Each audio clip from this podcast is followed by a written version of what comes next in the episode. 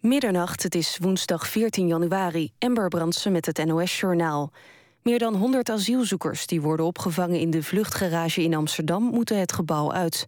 Staatssecretaris Steven van Justitie gaat de garage in Zuidoost ontruimen. De bewoners zijn per brief hierover geïnformeerd. De woordvoerder van de vluchtgarage is woedend. Volgens haar liegt Teven wanneer hij zegt dat de mensen die terug naar hun eigen land moeten... terecht zijn afgewezen voor een verblijfsvergunning. Wanneer de Amsterdamse vluchtgarage ontruimd wordt is niet bekend. Tot nu toe zouden vijf asielzoekers naar hun eigen land zijn teruggegaan. De andere asielzoekers kunnen deze winter terecht bij kleinere opvangcentra. In Malawi zijn ruim 23.000 mensen hun huis kwijtgeraakt door zware overstromingen. 48 mensen zijn om het leven gekomen. De overstromingen worden veroorzaakt door hevige regenval. De president van het Afrikaanse land heeft de internationale gemeenschap om hulp gevraagd. Rond de internationale luchthaven van Donetsk in Oost-Oekraïne wordt hevig gevochten. Volgens Europese waarnemers is de strijd opgeleid en is de situatie in de regio verslechterd. Vandaag kwamen zeker elf burgers om het leven bij Donetsk toen de bus waarin ze zaten werd beschoten. Mensen die in de bijstand zitten kunnen door hun gemeente worden verplicht om te solliciteren in het buitenland. In de nieuwe participatiewet staat dat werklozen gekort kunnen worden op hun bijstand... als ze niet bereid zijn om drie uur per dag te reizen voor een baan. Daarbij zijn landsgrenzen volgens staatssecretaris Kleinsma niet van belang. Alle bewoners van een buurt in Wateringen... die was afgezet vanwege asbest, mogen weer naar buiten. Het asbest kwam afgelopen nacht vrij bij een brand in de Zuid-Hollandse gemeente. Zo'n 200 omwonenden moesten een groot deel van de dag binnenblijven. Het weer wisselvallig. Het koelt vannacht af tot een graad of 4. Aankomende dag geregeld buien met kans op hagel, natte sneeuw en onweer. Het wordt zo'n 5 graden. Donderdag kan het aan de kust gaan stormen. Dit was het NOS Journaal. NPO Radio 1. VPRO. Nooit meer slapen.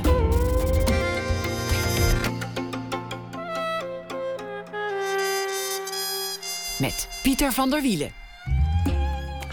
Goedenacht en welkom bij Nooit meer slapen. Een vooruitblik straks op de Amsterdam Fashion Week... waar Claes Iverson nieuwe kleren zal aanprijzen. En als je dan toch elke keer dezelfde mening twittert, waarom zou je de boel dan niet gewoon automatiseren? De Twitterbot, het eh, bestaat straks na één uur hoe je dat kunt gebruiken. Maar we beginnen met eh, Thomas Erdbrink. Onze man in Teheran is de titel van een televisieserie. Die begint komende week bij de VPRO over het eh, leven achter de schermen in Iran. Dat is bijzonder, want westerse cameraploegen worden niet zomaar toegelaten in het land. Wat we te zien krijgen, mannen met baarden die dood aan Amerika en dood aan Israël schreeuwen. Vrouwen met een zwarte chador, dat was te verwachten maar er is nog veel meer over Iran te vertellen. Thomas Erdbrink woont en werkt al 15 jaar in Teheran. Hij werkt voor NRC Handelsblad, voor de New York Times en voorheen voor de Washington Post en voor heel veel andere media. En hij is uh, getrouwd met een Iraanse Thomas. Welkom, leuk dat je er bent. Dank je, Pieter. Wij kennen elkaar uh, uh, goed. We hebben ooit samen achter de bar gestaan. Nou, dat, dat was ergens in de jaren negentig. Jij werkte toen uh, onder andere voor Nieuwe Revue een beetje erbij. Je, je deed journalistiek. Je, Leidsdagblad ook. Leidsdagblad ja. deed je. En toen op een zeker punt ging je een keer, volgens mij tijdens de zonsverduistering, op reis naar Iran. En ik heb eigenlijk nooit geweten hoe dat plan op je pad kwam. Nou, in die kroeg waar wij samen werkten hadden we een vaste klant. Die heette Leo Helms. En uh, Leo Helms was naar Iran geweest. En dat was inderdaad in de jaren negentig, in een tijd dat iedereen dacht ja, Iran, dat is een soort zwarte vlek op de kaart. Daar ga je toch niet heen. En ik, ik was daar aan de glazen aan het spoelen. En Leo die had niet altijd heel veel mensen om mee te praten. Dus die sprak tegen mij. En die zei, joh, weet je waar ik ben geweest? In Teheran. En ik heb het daar zo naar mijn zin gehad. En ik dacht, ik was toen 22. Ik dacht, hoe, hoe kan dat toch? Dat iemand zich in Iran naar zijn zin zou hebben. En dan haalde wat foto's tevoorschijn. Ik weet nog heel goed van de familie Salour. Had hij daar ontmoet. En de familie Salour, dat was een kunstenaarsfamilie. En die hadden hem naar allerlei feestjes meegenomen. En uh, ja, die hadden hem underground galerieën laten zien. Eigenlijk in Teheran, waar ik nog nooit van had gehoord. Nou, ik was toen ook student journalistiek. Um, en dacht, ja, wat zal ik eigenlijk gaan doen voor mijn laatste project? En toen, na dat gesprek met Leo, dacht ik, kom, laat ik naar Teheran gaan. En zo heb ik toen het vliegtuig gepakt. Uh, ben daar terechtgekomen. Ja, later weer teruggekomen. Uiteindelijk de liefde van mijn leven ontmoet. En nu woon ik dus al 12, bijna 13 jaar in de Islamitische Republiek. Ja, de liefde van je leven ontmoet. Je zegt het uh, uh, vrij en passant, maar je zag daar een meisje, een fotograaf, uh, je huidige vrouw, Nusha. En was het toen meteen de liefde van je leven? Of, of is dat pas later gekomen? Hoe ging dat eigenlijk? Nou ja, kijk, hoe gaat het in de liefde natuurlijk? Daar hebben we allemaal wel ervaring mee. Maar ik, uh, ik zat in een bus. Het was de mannenbus. En uh, we werden door het ministerie van Islamitische Leiding en Cultuur... naar het dorpje Nahavand gebracht. Nou, dat is, moet je je voorstellen, het ligt midden in een soort van de Iraanse woestijn. Door, droog. Dorpje waar nog nooit buitenlanders waren geweest. Of tenminste niet de afgelopen jaren. Zo merkte ik later. En daar werden alle journalisten in twee bussen gestopt. Mannen in een vrouwenbus. Om daar in Nagavant de eclipse die van Engeland tot aan India liep, uh, ja, te gaan bezichtigen. Nou, ik zat in die bus, ik zag de vrouwenbus op een gegeven moment langs chasen. En ik zag alle vrouwen dansen in die bus. Joelend kwamen ze voorbij. En ik, ik zag daar ook één meisje dat er erg leuk uitzag. Uh, maar ik had in die tijd een vriendin. stapte vervolgens uit de bus bij het plek van bestemming. Um, en daar werd ik benaderd door alle Nahavandis, de mensen van Nahavand. En die riepen: Michael Jackson is gearriveerd. Um, en ik keek achter me, maar daar stond geen Michael Jackson. En ik begreep dus toen dat ze mij bedoelden. En toen dacht ik: wat kan ik doen? Deze Navandis teleurstellen. Door te zeggen: nee, ik ben Thomas uit Nederland. Te zeggen: nee, ik ben Michael Jackson. Nou ja, dat deed ik dus toen. Heb ik ook een moonwalk voor ze gedaan. Nou, vanaf dat moment ging het stadion helemaal los. Niemand keek meer naar de Eclipse, maar naar mij. En ook Nusha keek naar mij en die dacht: wat is dat voor een gekke jongen? Uh, die kwam later naar me toe. Die klopte hem op mijn schouder en die zei: van uh, ja kom ook eens uh, in, in, in Teheran bij me langs. Uh, dan geef ik een feestje voor je. Dat is leuk voor buitenlanders om te zien. Ze zijn vrienden geweest een paar jaar. Toen kwamen ze naar Leiden. Heel toevallig, zoals in Frankrijk, voor een fotofestival in 2001. Het was net 11 september geweest. De wereld was net een beetje zoals nu, in rep en roer. En ik wilde heel graag naar het buitenland. En daar dook opeens dat meisje ja, dat ik toen een Navant had gezien op. Ze stuurde me een mailtje van: Ik kom naar Nederland en ben je er nog? En ik zei: Ja, ik woon daar nog. En uh, het was in Leiden 3 oktober. Nou, 3 oktober is Leidens ontzet. Um, waarbij alle Leidenaren uh, traditioneel hun vriendin vieren... en haring en wittebrood eten. En, andere en, en sternakel dronken zijn. En sternakel dronken zijn. Nou, zo gezegd, zo gedaan. En maar toen Nusha op 4 oktober vertrok... ja, toen voelde ik alsof zo de Iraniërs zouden zeggen dat mijn hart was leeg, uh, gevuld met verdriet. Um, en ik dacht, ik moet, dat, ik moet die vrouw achterna. En dat heb ik gedaan. En toen heb ik mij in die nasleep ook van 11 september in, in Teheran gevestigd. Nou kan je natuurlijk niet zomaar uh, uh, gaan hokken in Iran. Dat is dus een van de dingen met een, een regime als het regime dat daar aan de macht is. De staat wil alles controleren. De staat is erg ehm, streng op zeden. Dus een westerse man die uh, intrekt bij een meisje of die, die uh, omgaat met een meisje daar, dat wordt niet zomaar gepikt. Nee, nog helemaal niet. Een journalist natuurlijk. Dus iemand die ook nog eens ja, um, officieel dan wel uh, een journalist is, maar volgens iedereen natuurlijk een spion is. Want zo, zo zien heel veel uh, mensen binnen het regerende systeem dat, om zo maar te zeggen. Uh, dat was heel lastig. je kan niet zo vriend en vriendin zijn, in ieder geval toen niet, zoals je dat in Nederland bent. Ik heb heel vaak bij Nusha's ouders, waar ik eerst natuurlijk bevriend mee moest worden, een soort van jaren 1950, jaren 50-achtige courtage moest, moest doorstaan, heb ik daar op de tapijt op de grond eh, in de salon geslapen. Um, en na anderhalf jaar uh, dachten we, ja, dan kunnen we ook maar beter, uh, beter trouwen. Was, was er nog druk om te trouwen? Was het, was het toen al duidelijk dat het regime erachter was gekomen? Dat, dat er gefluisterd werd dat er een zekere stress ontstond? Nou, je ziet in de serie, uh, heel, is er een scène waarin, uh, waarin Nusha en ik terugkeren naar dat Nahavand, naar dat dorpje. Het is dan vrij veranderd en we staan daar samen, we praten over hoe het eigenlijk ging. En ik zeg dan, ja, ja, en toen, uh, toen gingen we dus trouwen. En dan zegt Nusha, maar ik vroeg je toen ten huwelijk. En dat is ook waar. Zo is het toen ook gegaan. We hadden toen net de Iran-Irak, of sorry, de Irak-oorlog gecoverd. De Amerikanen waren natuurlijk 2003 Irak binnengevallen. Um, we waren daar vier maanden geweest. En elke keer als we de Iraanse staatstelevisie tegenkwamen... dan kwamen we erachter dat ze eigenlijk meer ons aan het filmen waren... dan uh, de gevechten in de verte, om zo maar te zeggen. Uh, we keerden toen terug aan de grens. En bij de grens stond een man met een hele grote rode analoge camera. En die zei, zijn jullie nu en Thomas? En daarop wij zeiden ja. Ik zei, ik ga even hier, dan neem ik een foto van jullie... zodat ik die door kan sturen naar Teheran. Nou, toen dachten we een beetje van, ja, het is een beetje gek toch? Nou, uiteindelijk is toen een vriend van ons die een blogger was. Dat was toen ook iets heel nieuws. Hè, begin, uh, dat decennium, begin 2003. Een blogger die uh, werd opgepakt en in de gevangenis uh, bleek later, vertelde hij later, ondervraagd over ons. Nou, ik was toen nu ze dat hoorde op dat moment op vakantie in de Ardennen. Heel, uh, weer heel, uh, heel, heel iets anders. Ja, heel aard. En daar kreeg ik een telefoontje van Noesje die zei... ja, je moet nu terugkomen, want uh, we moeten trouwen. En toen stond ik daar en ik keek uit over de glooiende heuvels van Luxemburg. En ik dacht, nou ja, oké. Nou ja, oké. Heb je geen moment gedacht, wat haal ik me op de hals? Ik, ik, ik vertrek naar een onvrij land. Ik um, ga als totale buitenstaander mengen in een cultuur vol geheime codes, onduidelijke codes. In ieder geval met heel veel strengheid. Ik geef andere paden op. Ik, ik word voortaan onze man in Teheran. En journalisten hebben het nog extra moeilijk daar. Heb je, heb je niet op een zeker moment gedacht... oef, nou uh, kan jij niet hierheen komen? Nee, eigenlijk niet. Want uh, ik werd in Nederland uh, ja, elke dag om zeven uur wakker. Stond om kwart over zeven onder de douche. Uh, werkte toen in Hoofddorp voor de Nieuwe Revue. Was heel erg leuk. Maar ja, er was toch een soort van patroon ontstaan. Nederland was in zeker in die tijd echt af. Het was nog voor Pim Fortuyn. Het was nog voor dat Van Gogh werd vermoord. Het was nog voor het hele islamdebat. In Nederland er gebeurde eigenlijk heel weinig. Maar in het Midden-Oosten, ja, daar vond alles plaats. Oorlog in Irak, uh, later uh, Israël-oorlog uh, met Libanon. Ik heb zoveel conflicten gecoverd daar. En in op dat moment dacht ik daar helemaal niet zo over na. Ik dacht gewoon, um, ja, Nederland, dat is er. Maar dat is het onbekende, dat dynamische van dat land. Een land waar op dat moment bijna 70% van de bevolking onder de 25 was. Dus je kan je voorstellen ja, hoeveel jonge mensen er gewoon overal waren. En de enorme energie die dat met zich meebracht. Ja, dat was zo aantrekkelijk voor me.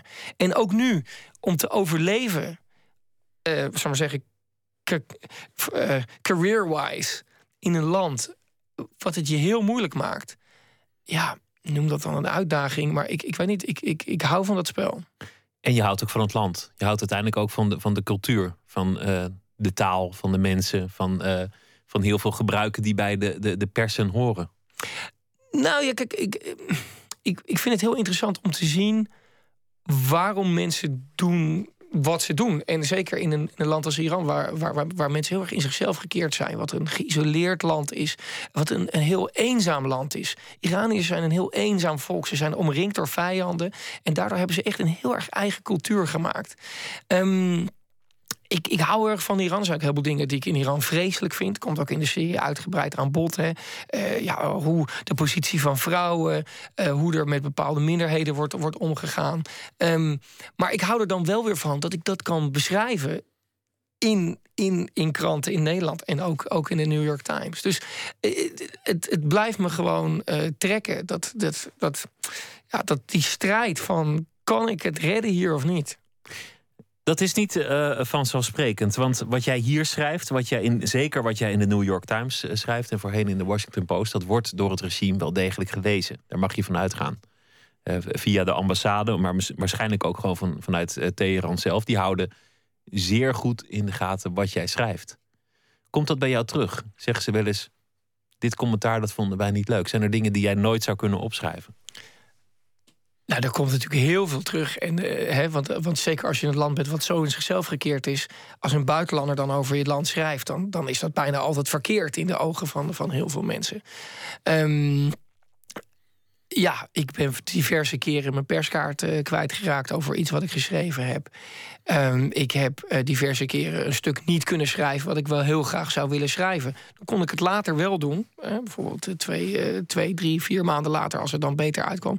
Maar ja, Iran is geen vrij land zoals Nederland dat is. En, en te veronderstellen dat een journalist dan daar kan werken zoals je ook in Nederland werkt. Ja, dat, dat zou naïef zijn natuurlijk. Wat gebeurt er dan in de tussentijd? Dat, is dat hosselen? Gewoon onderhandelen met de autoriteiten? Zeggen, nou, ik, ik vind dat ik het zo wel moet schrijven. Of, uh, of ik pas dit aan en dan uh, kan het stuk wel in de krant. Hoe werkt dat? Nee, nee, nee. Je gaat niet onderhandelen. Wat, wat de Iraniërs doen, die plegen geen censuur. Uh, vooraf. Dat is met, met, deze serie ook zo. Iedereen denkt dat we van tevoren bijvoorbeeld de, onze beelden hebben moeten laten zien. Nee, dat is absoluut niet zo. Maar als er achteraf iets gebeurt, als zij iets zien wat, wat ze heel erg tegenstaat, of als er een Iraanse uh, ja, nieuwsagentschap is dat daar een heel erg big deal maakt uit of iets wat mij allemaal heel erg eh, klein en onbelangrijk lijkt, eh, dan kan het ertoe leiden dat ik dan op het, ja, zoals een, een diplomaat bijna, op het matje word geroepen. En dat kan ook leiden tot consequenties. Ik heb ooit een stuk geschreven over. nou, ik was ik was in de, in de havenstad Bandar Abbas. En daar was ik toevallig terechtgekomen omdat het Iraanse ministerie van Islamitische Leiding en Cultuur wilde me eigenlijk ergens anders heen brengen ik kwam daar aan, dus ik zag al van die mannen met slecht zittende pakken. En die keken een beetje twijfelend. En toen was het me al heel snel duidelijk dat dat reisje niet door zou gaan. Dat ik vast zat in Bandar Abbas. Maar ik ken Bandar Abbas. Het is een soort van het Rotterdam van Iran. En ik weet dat daar een heleboel uh, smokkelaars actief zijn. En ik heb daar ook wel eens een stuk over geschreven. Dus ik belde een van die smokkelaars op en zei: Goh, laten we even een stukje over de Persische Golf gaan varen.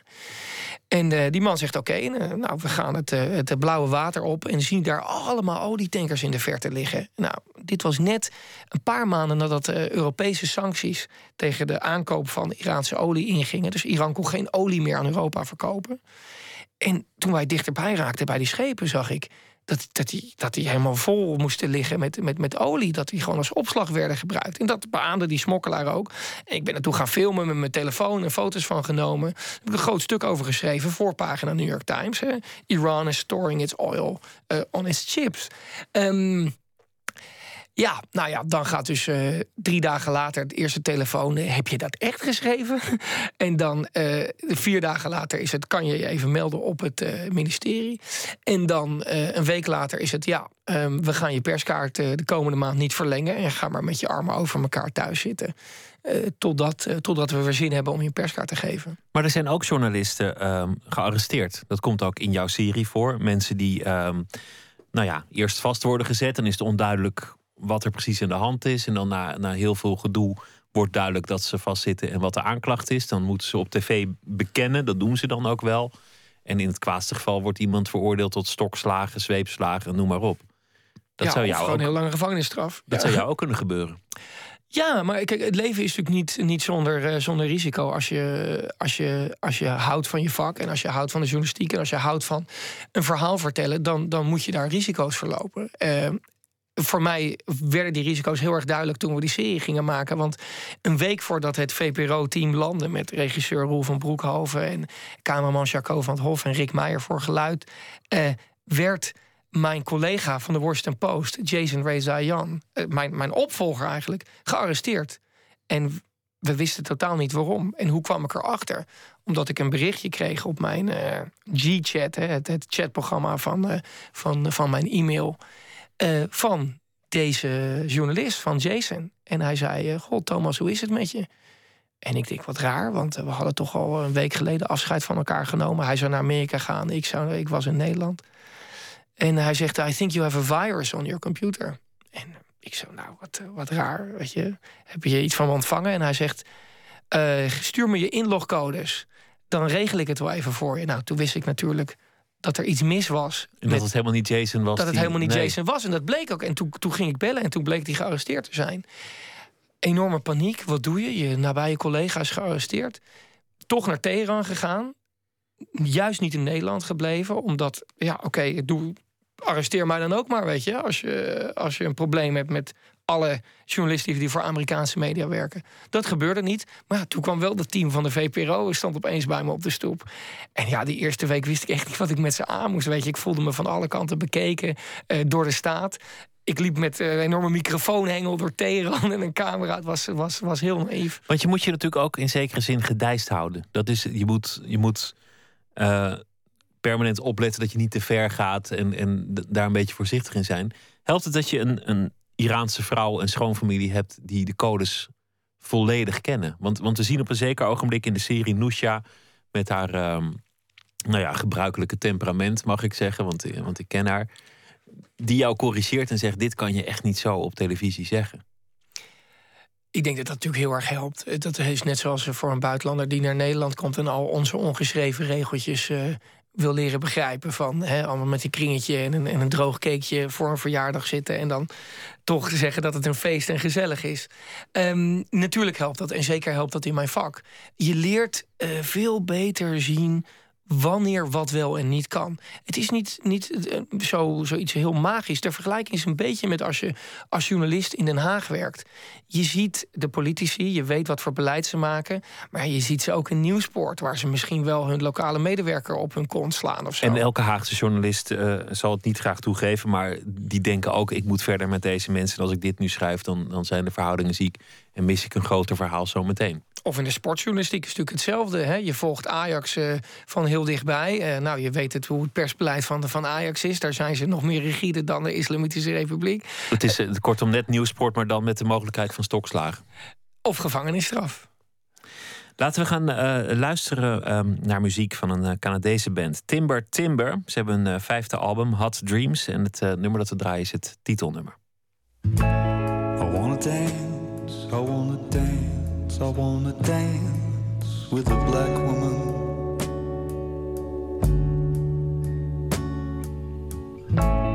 I wanna steal, I wanna steal. I wanna steal my mind.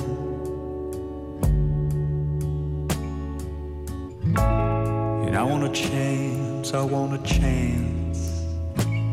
I want another chance.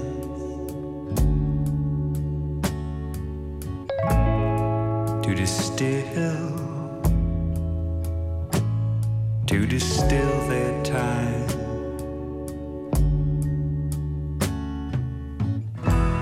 And I wanna write, I wanna write, I wanna write to someone so true. I wanna wake, I wanna wake, I wanna wake from hot dreams hot dreams of you. Our hot dreams.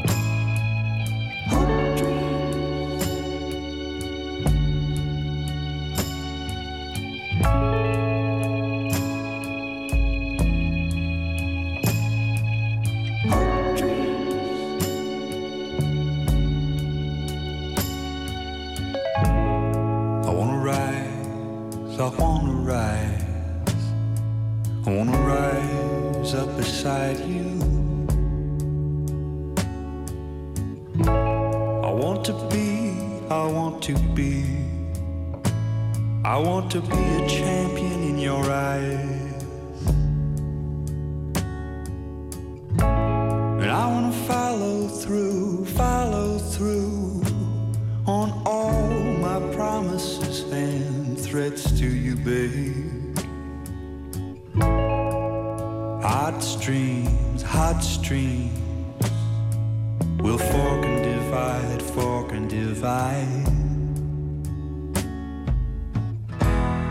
I wanna take, I wanna take, I wanna take, take all of your air. I wanna find, I wanna find, I wanna find another daydream another nightmare. I wanna lie, I wanna lie, I wanna lie, lie me down in your stream.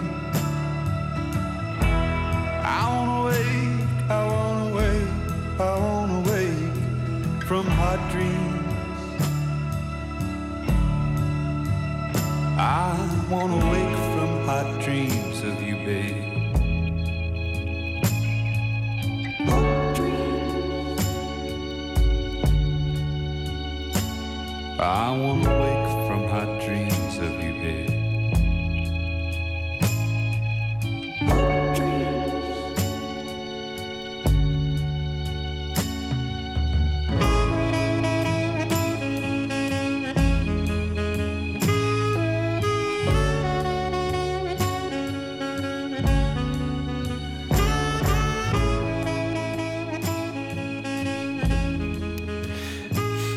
Timber, heet uh, de band en uh, van hun vijfde album uh, van vorig jaar kwam dit nummer Hot Dreams. Nooit meer slapen in gesprek met Thomas Erdbrink naar aanleiding van de serie Onze Man in Teheran over het leven in Teheran achter de schermen. Um, we krijgen een beeld te zien van Teheran dat we wel een beetje konden verwachten. Namelijk boze mannen met baarden in een, in een grote moskee die, die schreeuwen dood aan Israël, dood aan Amerika. Vrouwen met een chador. Mensen die proberen om. Ja, je gaat ook actief op pad om je auto te blinderen, zodat vadertje staat niet al te diep in de wagen kan, kan kijken. Um, maar we krijgen ook dingen te zien die, die wat minder voor de hand liggen. Je krijgt eigenlijk ook een beeld van hoe alledaags alles. Uh, alles Met mijn schoonvader naar het zwembad bijvoorbeeld. Ja, bijvoorbeeld. En, en wat, wat mij uh, het meest trof, en ik ben heel benieuwd hoe dat in Nederland zou vallen in het gepolariseerde debat, is dat het eigenlijk ook gewoon grappig is. Dat er heel veel humor in zit. Een gesprek met zo'n. Dus een man die ja, zijn leven bestaat volgens mij, uh, als ik de film uh, moet geloven. S ochtends gaat hij naar de moskee, dan schreeuwt hij uh, een, een, half uur lang dood aan Israël, dood aan Amerika. ja, hij schreeuwt het zelf in zijn slaap, zegt hij. Ja, ja. Hij, en dan gaat hij naar huis, dan eet hij wat, dan doet hij een dutje en dan dat ritueel nog een keer. Dat is zijn leven. En, en jij interviewt hem. En eigenlijk is het een heel grappig gesprek. Ja. Het is, het is komisch. Weet je, weet je wat ik heel graag wilde? Kijk, ik, ik, ik schrijf natuurlijk al twaalf jaar lang over dat land. En, en als je iets uitlegt aan, aan mensen in, wil uitleggen aan mensen in Nederland, dan moet je toch beginnen met het soort van raamwerk van wat ze weten en kennen over zo'n land. Al wil je heel graag verrassend zijn. En het moeilijke is dat het gaat in Iran altijd over de uitspraken van politieke leiders. Mahmoud Ahmadinejad zegt dat de Holocaust niet heeft plaatsgevonden. De opperste leider zegt dat iedereen vijf kinderen moet hebben.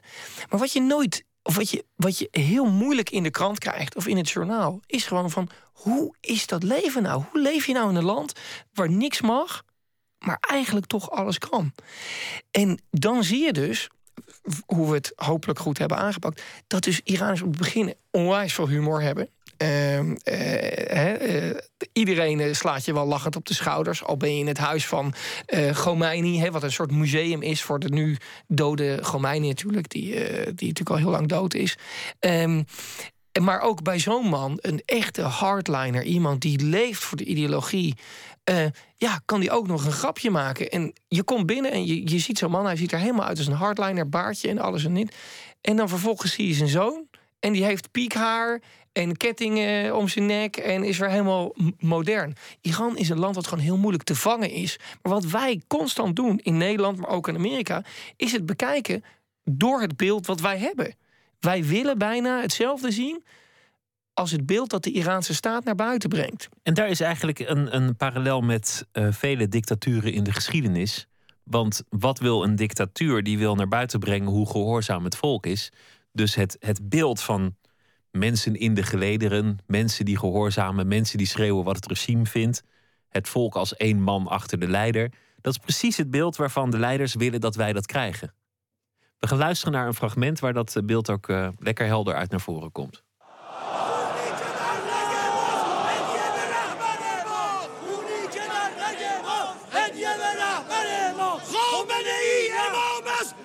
شکن زمان است خامنه ای امام است با شکن زمان است خامنه ای امام است Vertel, uh, vertaal. Nou, um, het bloed in onze aderen is een cadeau voor onze leider. Khamenei is de leider voor de eeuwigheid. Um, ja, dat soort slogans, dat zit er natuurlijk helemaal in bij mensen die uh, daar ja, van ochtends tot avonds mee, mee bezig zijn. Maar het betekent niet dat als je in Teheran eh, de taxi instapt, de gedeelde taxi, dus dat je met andere mensen in een taxi zit, dat mensen dan uh, tegen je roepen: Hallo, het bloed in onze aderen is voor de leider als cadeau. Hoe gaat het met jou? Weet je? nee, mensen leven daar gewoon. hebben ook 3G op hun telefoon, zijn dol op Instagram. Uh, gaan op Facebook, al is Facebook gefilterd, maar vinden dan weer een manier om er toch op te komen. Reizen naar het buitenland. Uh, gaan naar de strand, dezelfde stranden van, uh, van Antalya, waar Nederlanders ook met een goedkope package deal op vakantie gaan. En eenmaal in het buitenland mag alles, dus overspel doe je gewoon even over de grens, als het dan toch zo ah, nodig kijk, moet. Pieter, Teheran is een stad van 12 miljoen mensen. Ik woon in een, in een flat van 26 verdiepingen en iedereen is jong en hoog opgeleid je kan ervan uitgaan dat er iedere minuut van de dag overspel plaatsvindt.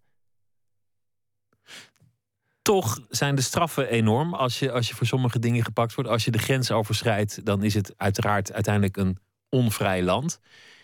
Toen jij er net naartoe ging, dacht ik. Um, dit is een, een soort DDR. Het ziet er allemaal eh, van buitenaf heel strak uit.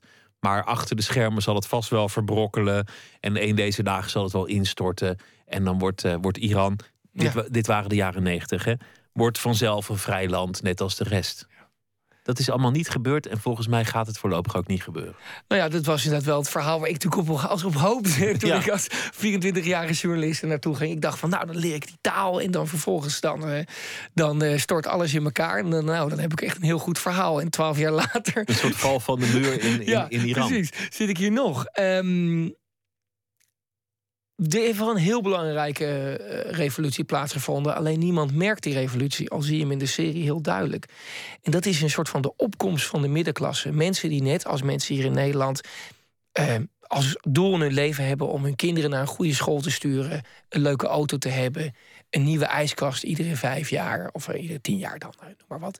En, en ehm, een rustig leven hebben. En die mensen, je ziet dat die groep wordt steeds gro- groter... en het wordt steeds moeilijker voor de staat... om dat beeld van, zoals we net hoorden... boze baarden naar buiten te blijven eh, brengen. Hoe zie je dat nou bijvoorbeeld? Nou, bijvoorbeeld aan het feit dat je toen ik in Teheran kwam... toen ik 24 was geen enkele winkelcentrum van formaat had. Dat je eigenlijk alleen maar dezelfde soort kleren kon kopen. En dat er nu 65 winkelcentra tegelijk, eh, dus echt de grote Amerikaanse shoppingmalls worden gebouwd. ehm, waar die middenklasse zich laat zien. Waar ze die publieke ruimte eigenlijk aan het overnemen zijn. Niet omdat ze dat in een revolutie doen, maar gewoon omdat ze met zoveel zijn dat ze niet te ontkennen zijn. En dat zal je gaan zien de komende jaren vanuit Iran. Dat, dat die toon van de staat misschien hard blijft, maar dat er onder een soort golf gaande is van mensen die heel wat anders vinden dan eigenlijk we tot nu toe in het hele Midden-Oosten gezien hebben. Het experiment, als je het zo mag noemen, is ehm, om een godsdienst tot staatsideologie te maken. Om, om volgens het, het woord of volgens het boek een, een land te runnen. Dat is eigenlijk ook het experiment wat, eh, wat ISIS op zijn eigen manier aan het proberen is. Het is volgens mij ook de droom van de, de, de Parijse broers, die, die vorige week voor zoveel gedoe hebben gezorgd. Ehm, je ziet hier eigenlijk wat er gebeurt als je dat probeert. Ja, Namelijk, de boel loopt gewoon vast. Het loopt compleet vast. En eh, dat is misschien een enorme open deur eh, voor, voor ons in Nederland, hè, met onze geschiedenis van eh, de, katholieke kerk en de, de inquisitie en, de- en de, de, de Nederlandse mujahideen, de geuzen die, die het land bevrijden, maar, hè, hoe wij over vrijheid denken. Maar wat je ziet als je 35 jaar lang probeert een land te regeren volgens de Koran, dan, dan wat er gebeurt is dat mensen zich eigenlijk af beginnen te keren van de islam. Ehm, een heleboel gelovige mensen in Iran eh, die zeggen dat de islam hun is afgepakt door een groep extremisten die, die dat geloof alleen maar gebruikt om ja, in hun ogen het land te regeren. En dat is zo'n interessante ontwikkeling om te zien. Als je kijkt naar, naar, naar mensen in mijn schoonfamilie. eh, die, eh, die echt heel erg in de revolutie geloofden. Dus niet mijn directe schoonfamilie, maar dus mensen. Dus verre ooms en neven. Dan heb ik die zo zien veranderen over de afgelopen tien jaar. Ze zijn nog steeds wel gelovig, maar het is een heel andere vorm van islam zoals de staat die propageert. Zij zeggen: Het maakt mij niet uit of mensen een hoofddoek dragen of niet. Ik wil er een op. Maar het hoeft niet dat die voor iedereen verplicht is. Wat nu in Iran het geval is. Iedereen moet een hoofddoek op. Of alle vrouwen dan, hè, ik niet. En moeten een hoofddoek op eh, in, in Iran. Eh, je ziet ze zeggen van... Ja, wij hebben veel liever een systeem zoals, zoals in het Westen. Dat iedereen op zichzelf in iets kan geloven. Het hoeft helemaal niet van bovenaf op te worden gelegd. Wat ze eigenlijk zeggen natuurlijk is... God heeft geen vertegenwoordigers nodig. Wij kunnen wel direct met hem praten. Nou ja, zo is het voor de katholieke kerk natuurlijk ook allemaal misgegaan. En zo zie ik het ook voor de Sjiitische geestelijke misgaan. Dat leidt ook tot, tot allerlei ehm, bijna kolderieke spanningen met het regime. Eh, Die gaan controleren of het hoofddoekje wel, wel ver genoeg over de pony getrokken is. En dan, dan met een centimeter gaan kijken of de hoofddoek goed zit. Wat voor dingen heb jij gewoon nou ja, de, afgelopen weken op dat vlak meegemaakt? Ehm, ja, ehm, het zit hem niet eens in de afgelopen weken, maar gewoon altijd. Rij je langs de, langs de politie met het, met, met het raam van je auto open. Eh, dan doe je automatisch de muziek wat zachter. Omdat technisch gezien de politie je kan arresteren als je te luide muziek vanuit je autoraam draait. Um, wil mijn schoonzusje eindelijk de, de, de, de, diploma Spaans halen, dan moet ze nu al, ze blijft er maar voor zakken, de afgelopen zeven maanden al haar, uh, eerst haar tentamen kennis van de sharia leren. Terwijl, nou ja, als je mijn schoonzusje een beetje kent, die, die, die weet echt heel weinig van de sharia en is er ook heel erg niet geïnteresseerd, maar kan daardoor bijvoorbeeld er uiteindelijk de diploma niet, niet, niet krijgen. Um, het afdwingen van geloof uh, was vroeger natuurlijk geen afdwingen, omdat iedereen het er soort van mee eens was. Maar naarmate die staat zich steeds meer rechten heeft toegeëigend, steeds meer inderdaad met de centimeter is gaan controleren of je als vrouw je mantel wel echt tot over je knieën valt. Dat ze een moraalpolitie uh, sturen die bijvoorbeeld mijn assistenten, en dat zien we in de serie ook, uh, de afgelopen maanden al vier keer hebben gearresteerd. Nou, als je het meisje ziet, dan vraag je echt af: wat is daar nou on-islamitisch aan? Maar nee hoor, iedere keer weer wordt ze opgepakt, in een busje gezet, uh, naar het politiebureau gebracht, waar dan een man, haar vader of haar broer, moet komen om haar soort van uh, vrij te krijgen, een alternatief kledingstuk mee moet nemen. Het is natuurlijk een heel erg belerende, paternalistische maatschappij geworden. En dat draagt er alleen maar toe bij dat mensen zich steeds meer afkeren van niet alleen het systeem, maar ook het geloof waarvan uit het systeem zegt te regeren. Maar als iedereen um, eigenlijk zich terugtrekt in het eigen leven, even de muziek zachter als je langs het politiebureau rijdt, of uh, nou ja, god, binnen hoef ik dat hoofddoekje niet op, of ik ga wel even naar het buitenland om, om daar overspel te plegen. Mm. Je kan dus ook een Teheran. Ja, niet dat, dat ik dat doe hoor, natuurlijk de hele tijd. Nee, nee, maar, maar um, wat, wat zal het uiteindelijk betekenen voor die regering? Want ja, die zien misschien ook wel dat het een en ander afbrokkelt, maar ze zitten stevig in het zadel. En volgens mij is er niet echt een soort uitdager die, die, ze, die ze probeert uh, de poten onder het lijf vandaan te schoppen. Nou, eerst probeer, om het even in, eh, in perspectief te zetten. We hadden het net over de jaren negentig, de tijd dat hier in Nederland echt alles kon. Um, stel je voor dat, dat, dat premier Luns uh, over de jaren negentig van Nederland moest regeren. Uh, dus uh, aan de ene kant de Lowlands en, en wat was het in die tijd? De Pearl Jam en de, de, de, de, opkomst van de housemuziek en de andere dingen. En aan de andere kant premier, premier Luns die we excellentie moesten noemen. En, en, en de houterigheid van de jaren 50, om zo maar te zeggen. Dat is natuurlijk een beetje de vergelijking met, met Iran. Nou, wat is de toekomst van zo'n systeem dat, dat, dat, dat, dat zo um, erg probeert zichzelf te bevriezen in de tijd. Uh, en niet mee wil gaan. Ja, ik denk dat we allemaal kunnen raden wat uiteindelijk de toekomst van zo'n systeem is. Maar wordt zo'n systeem door een revolutie ten val gebracht? Ik denk het niet, want we leven niet meer in de tijd van revoluties. We leven niet meer in een tijd waarin mensen een ideologie willen aanhangen. Ja, misschien die twee broers in Parijs die, die, die zo waanzinnig waren geworden... dat je bijna kan afvragen of ze nog een ideologie aanhangen... of gewoon hooligans hè, met een excuus zijn. Maar in Iran in ieder geval hebben jonge mensen geen ideologie. Hun, hun, ideologie is dat ze graag willen leven zoals mensen dat in het Westen doen. Nou, hoe doen ze dat? Door langzaam proberen dat systeem eigenlijk te veranderen. Niet door middel van confrontatie, dat, dat hebben ze in 2009 gedaan. Grote protesten. 3 miljoen mensen op straat. Maar dan zie je toch zodra de, uh, de, de, de, de riot police, de oproerpolitie, uh, de straten wordt gestuurd. Ja, dan hebben die mensen geen schijn van kans. Waarom? Omdat ze geen duidelijk ideaal hebben om voor te vechten. Ze weten alleen dat ze wat anders willen. En er is natuurlijk één ding aan de hand. Dat um, na de Arabische lente en uh, de meeste andere landen in, in de regio. Je kunt een hoop zeggen, maar in Iran is het relatief rustig. Het is er geen puinbende. Het is er geen Syrië, het is er geen Libië, het is er geen Egypte. Het is altijd grappig om te zien hoe extremisten elkaar altijd in de kaart spelen. Hoe, uh, hoe, de, hoe, hoe, hoe Fox News en, uh, um, maar zeggen, de, de, en Al-Qaeda eigenlijk toch heel dicht bij elkaar staan. Omdat ze die angst uh, gaande houden. En dat is nu in Iran ook gaande. Je ziet dat mensen heel graag verandering willen. Maar ja, tegelijkertijd kijken ze inderdaad ook naar hun buurlanden. In Bagdad, daar klinken de explosies, hè, die, die echo tegen de muren aan. In Afghanistan uh, wordt, wordt het, het zoveelste vrouwelijke parlementslid door waanzinnige Taliban-strijders om, omgelegd. Ja, dan kijken die mensen naar Teheran driebaanswegen, straatverlichting. Um, ja, eh, je kan rustig met, eh, met geld over, op je zak over straat, eh, door, de, door de straat lopen. Het is natuurlijk ook een soort van um, ja, een soort payoff tussen die staat en de bevolking. Wij zorgen voor die veiligheid. Tegelijkertijd onderdrukken we je wel. En dat, dat zeggen ze ook vaak in, in, van die, in preken. Zeggen ze, wij willen toch God verhoeden... dat uh, de onveiligheid van de buurlanden bij ons komt. Ja, dan zie je iedereen knikken. Ja, God verhoeden dat, want dat willen we niet. Het is ook gek dat Iran uh, aan de ene kant Amerika als de grote Satan ziet... Uh, zich distancieert eigenlijk van de onrust van de Arabische lente. Ook een vervent tegenstander is van de islamitische staat. Eigenlijk, als je het zo op een afstand ziet, een geïsoleerd land. Iran? Uh, ja. ja. ja. een absoluut geïsoleerd land. Ze zijn heel eenzaam. Ze staan heel alleen in de, in de, ja, in de, in de regio. Hè? Kijk maar om ze heen. Andere mensen in de andere volken spreken allemaal een andere taal, Arabisch. Uh, hebben andere geschiedenis. Iran is een land van, eh, met, met meer dan 2000 jaar geschiedenis. Net als Japan, een van de oudste landen ter wereld.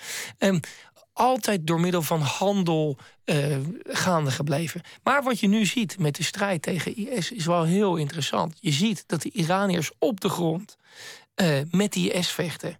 En dat, dat maakt voor onze beeldvorming ook heel ingewikkeld. Het was slechts twee jaar geleden dat wij eh, in het Westen riepen: Iran krijgt een bom, wat moeten we doen? En nu hoor je daar toch mensen een stuk minder over. Want ja, die Iraniërs die liggen letterlijk in de loopgraven tegen IS. Of je dat leuk vindt of niet. Uh, ja, trouwens, ik denk dat er maar heel weinig mensen in Nederland zijn die, die, die, dat erg vinden. Ik denk sterker nog dat er in de wereld heel veel mensen zijn die blij zijn dat de Iraniërs in ieder geval tegen IS zijn. Maar toch is het als, als terug naar de man met het brommertje. Als jouw leven bestaat uit ochtends op de brommer naar de uh, moskee. Daar roepen dood aan Amerika, dood aan Israël, leven Allah. Terug naar huis, dutje doen, wat eten. Weer terug naar de moskee. En dat doe je 30 jaar lang. Die gedachten krijg je nooit meer uit de man zijn hoofd. Ja, hoeveel van die mannen zijn er? Hoeveel van die mannen zijn er? Ja, dat is, dat is echt een hele goede vraag. En dat is heel moeilijk te meten. Met die staat die wil projecteren alsof iedere man in Iran zo is. Maar deze man, als, als zijn grote droom zou uitkomen, die zou die bom op Israël gisteren willen gooien. Ja, deze man is wel een heel apart figuur. Deze man is namelijk in Iran ook gewoon bekend. Hij is een, meme op het, op het internet. Hij, uh, uh, hij heeft een bijnaam. En die bijnaam is omdat hij altijd met wijd opengesperde mond op elke foto staat op alle bijeenkomsten van het, uh, van het regerende systeem. Maar ook bijvoorbeeld als er een bekende dichter dood is, dan komt hij ook met gebalde vuisten uh, tevoorschijn. En zijn bijnaam is Mr. Big Mouth, meneer Grote Mond. Um, dus hij is wel een heel apart figuur. Hij staat wel voor een groep van heel vastberaden hardliners. Um, en dat zijn natuurlijk ook wel de mensen die ervoor zorgen dat het systeem aan de macht blijft. Dat zijn de mensen die klaar zijn om hun wapenstok of erger te trekken als het systeem in hun ogen bedreigd wordt. En mensen die er denk ik ook best van dromen om als martelaar te sterven in een, in een heilige oorlog tegen Israël. Ja, uh, nou ja, voorlopig wordt die strijd dus uh, sterven er meer Iraanse martelaren in de oorlog tegen IS. Uh, hè, er komen er elke week wel worden er een paar naar huis gestuurd in een, in een bodybag, om zo maar te zeggen. Um, die strijd tegen Israël is natuurlijk een heel erg virtuele, want het is natuurlijk toch, toch best wel ver weg. En je moet toch een heel eind doormarcheren voordat je er bent. En in de, in de Iran-Irak-oorlog riep Khomeini al: hè, de weg naar God, naar Jeruzalem, uh, leidt door de heilige steden van Kerbala. Hè. Die, moeten, we, die moeten we eerst veroveren. Nou, ze zijn niet verder dan 10 kilometer Iraks grondgebied ingekomen na acht jaar vechten. Dus uh, ja, dan is Israël nog wel een eindje ver weg. Ik denk niet dat Iran op dit moment Israël wil vernietigen. Want wat winnen ze daar nou bij? Het eindigt met een atoombom op Teheran. En dat is voor niemand leuk. Niet voor onze man, maar ook niet voor de 12 miljoen mensen die er wonen. Dus realiteitszin is de geestelijke niet vreemd. We gaan weer luisteren naar uh, muziek. Een nummer uit uh, de jaren 50. Laverne Baker nam dit op in 1956. Lucky Old Son.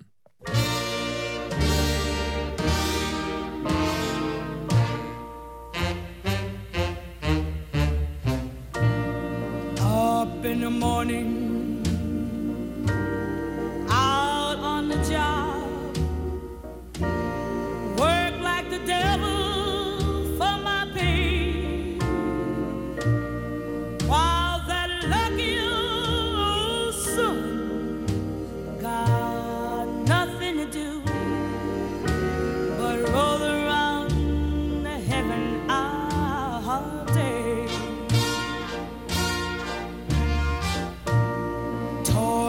my man, sweat for my kids, work till I'm wrinkled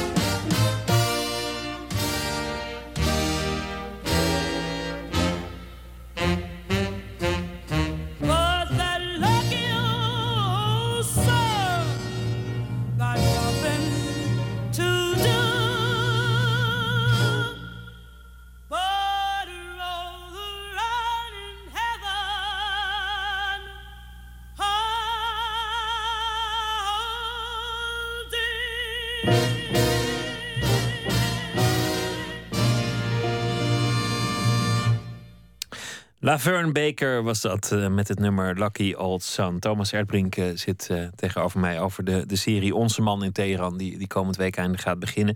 Er zijn eerdere pogingen geweest om, om televisie te maken in, in Teheran. Ik, ik herinner me een iets wat mislukte poging van een, een, een jongere omroep, was het geloof ik, uit Nederland met. God, hoe, God, hoe heette ze? Eh, Ik zeg Vr-. Vrouwtje Jansen, Oh, die, ja. die, eh, die ging zonder hoofddoekje over straat lopen in Iran. Oh ja, ja, ja. Kijken wat er gebeurt. Ja, Eh, di- dit soort snelle journalistiek, dat gebeurt natuurlijk wel vaker. Mensen die, die landen, meteen filmen, volgende dag weer terug. Ik heb het, het staat op de band. Ehm, ja, ik heb geschokt en klaar. ja, dat, dat moet een ergernis zijn. Ehm, ja, nou ja, kijk, dat, eh, kijk, iedereen mag doen wat hij wil. Ik, heb, ik claim niet, ik, ik noem mezelf dan wel onze man in Iran, maar iedereen mag natuurlijk onze man en vrouw eh, in Iran zijn, wat ze maar willen. En, en ook kijkers mogen kiezen wat ze van Iran willen zien. Het is natuurlijk eigenlijk veel interessanter om vrouwtje Jansen eh, hè, eh, zonder hoofddoek over straat te zien lopen, misschien dan, dan die Thomas Erdbrink eh, met zijn schoonvader in, in, in het zwembad. Ehm, Maar waar het om gaat Ja. is dat je een, een beeld komt halen dat je eigenlijk al kende. het is al vanuit, vanuit Hilversum of waar dan ook bedacht precies welke beelden je komt ja. halen. En dan eh, moet je het alleen eventjes snel doen. En eh, ja, we hebben het en terug. En je hebt eigenlijk op geen enkele manier je eigen beeld, laat staan het van de kijker, veranderd of aan onderzoek blootgesteld. Ik wilde heel graag laten zien van hoe mijn leven is daar. Hoe ik dus al twaalf jaar daar rondloop. En, en, en, en dat, het voordeel was natuurlijk dat, dat ze dat bij de VPRO ook heel graag wilden. Ehm, wat mij stoort aan, aan, aan andere programma's, als het me al stoort... want ik, ik vind serieus echt, iedereen mag maken wat, wat hij wil... maar het is meer voor de consument. Wat, wat, wat wil je zelf? Wil je, wil je echt wat anders leren over, over een land? Ik zeg niet dat je dan per se bij mij eh, terecht moet komen... maar dan heb je misschien wel meer kans met iemand die er al twaalf jaar zit... dan met zo'n ja, gescript shock-effect natuurlijk. Dat bevestigt al wat we denken. Eh, ja, maar heel veel mensen vinden dat heel fijn om te horen wat ze al dachten. Dus eh, ja, ieder is dat- zijn eigen. Hoe is dat bij de New York Times? Want eh, het is natuurlijk een fantastische krant, maar tegelijk in een, in een land waar de mening over Iran nog net iets vaster ligt dan hier. Omdat mensen langs alle kanten worden gevoed met het beeld van, nou ja, de, hoe noemen ze het ook weer, de schurkenstaten. Schurkenstaat. En ja, Nederlanders kunnen in principe gewoon hun visum op aankomst krijgen op eh, Imam Khomeini Airport in Teheran. Maar Amerikanen ja, hebben al 35 jaar geen relaties. Er is geen Amerikaanse ambassade. Ik ben eh, bijna het dichtst bij wat je een vertegenwoordiger van Amerika kan noemen. Vrijwel ieder interview wat ik doe, of het nou met de slager is of met de adviseur van de president, begint met. Schrijf eerst op, wij hebben een boodschap voor Obama. En dan zeg ik, ja, eh, ik kom uit, eh, weet je, ik, kom uit Nederland, maar ik zal het zeker doorgeven. Ehm, kijk, de New York Times is een enorme krant en, en is een, is een massamedium. En het is heel modern geworden om te zeggen dat de massamedia het allemaal verkeerd heeft. Kijk, joh, als je kijkt naar wat zij investeren, ten eerste om een correspondent te hebben daar. En ten tweede, hoe ze mij echt de vrijheid geven om te schrijven wat ik wil. Eh, ja, dat, dat, dat, dat, dat geeft toch een, een. Voor mij gaf dat een heel ander, ander, ander beeld. Het is echt topjournalistiek. Het blijkt wel dat ik net voordat ik hier naartoe kwam en ik ben om twee uur uit de vliegtuig gestapt, heb ik een stuk voor de tweede keer moeten herschrijven. Gewoon omdat zij willen dat het, eh, dat, dat het goed is. Ze sturen niet, ze zeggen niet je moet zo schrijven of je moet zo schrijven. Ze hebben wel hun ideeën, maar als jij met argumenten komt waarom het anders is, ja, dan, dan, dan gaan ze daarvan uit. Jij bent helemaal op de grond, ik ben helemaal op de grond. En dingen blijken altijd net anders te zitten dan je, dan je dacht. Bijvoorbeeld de doodstraf, dat haalt hier in, in eh, Nederland vaak het nieuws.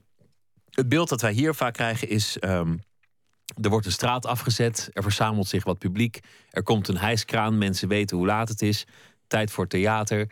Het eh, publiek eh, met, met bloeddorst in de ogen staat al klaar, Ja. de misdadiger komt eraan en de hijskraan eh, doet zijn werk. Er wordt iemand opgehangen. Nou, om te beginnen, Iran hangt eh, na China de meeste mensen ter wereld op. Vorig jaar 600. Voornamelijk drugshandelaars, eh, maar eh, ja, ook mensen die een politieke misdaad hebben begaan in, in sommige gevallen. Ehm, ik ben in, wat was het, in 2012 ben ik naar een ophanging gegaan. En het was de eerste ophanging sinds tien jaar in Teheran. Het was zes uur in de ochtend. dat gebeurt dan bij zonsopkomst. En eh, die kraan stond er. En er stonden hekken. Maar het enige wat miste waren die menigtes die ik ook had verwacht. Eh, er waren uiteindelijk ja, misschien 200 mensen. Toen ik me daartussen begaf, toen, eh, toen merkte ik dat het voornamelijk familieleden en vrienden van de, de daders waren. Die werden, die werden opgehangen. Eh, twee jongens die iemand hadden beroofd. Het was een heel sneuwe zaak. Het was een tijd dat er heel veel criminaliteit was. Of voor Iraniërs veel criminaliteit. En de overheid wilde een daad stellen. En ja, deze twee jongens die uiteindelijk 70 euro hadden gestolen... die werden voor mijn ogen opgehangen. Maar wat viel me nou op? Dat er dus helemaal die drommen mensen, die die menigtes, die waren er helemaal niet.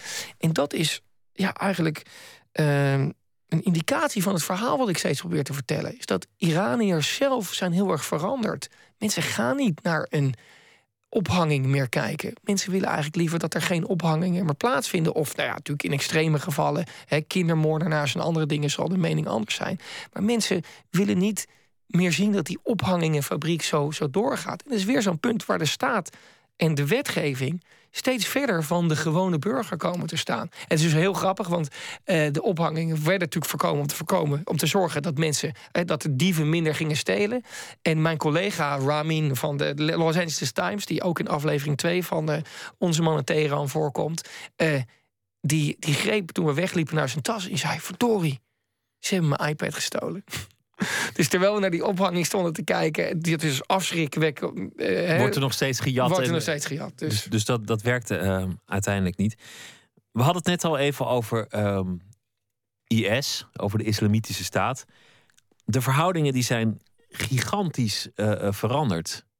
Wat voor, wat voor invloed heeft dat eigenlijk in Iran zelf? Als, als die hele omgeving waarin je land verkeert totaal op zijn kop is komen te staan. En als er eigenlijk een veel radicalere variant van de islam aan, aan de grenzen voor enorme ellende zorgt. Nou, het is allereerst natuurlijk eh, heeft het een heel, heel veel invloed op de beeldvorming van, van Iran.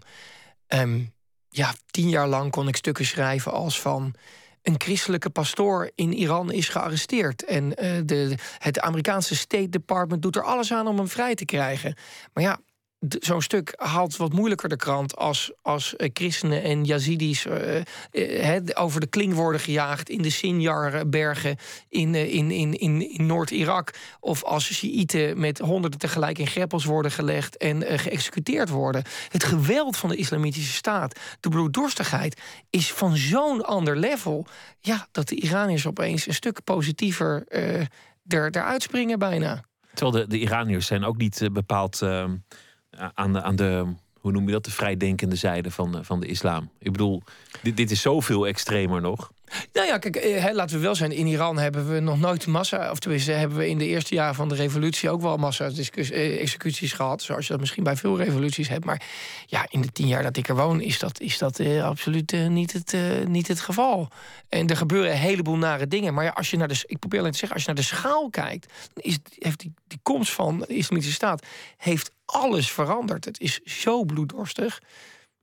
Je leefde al met al eh 15 jaar in, in dit land.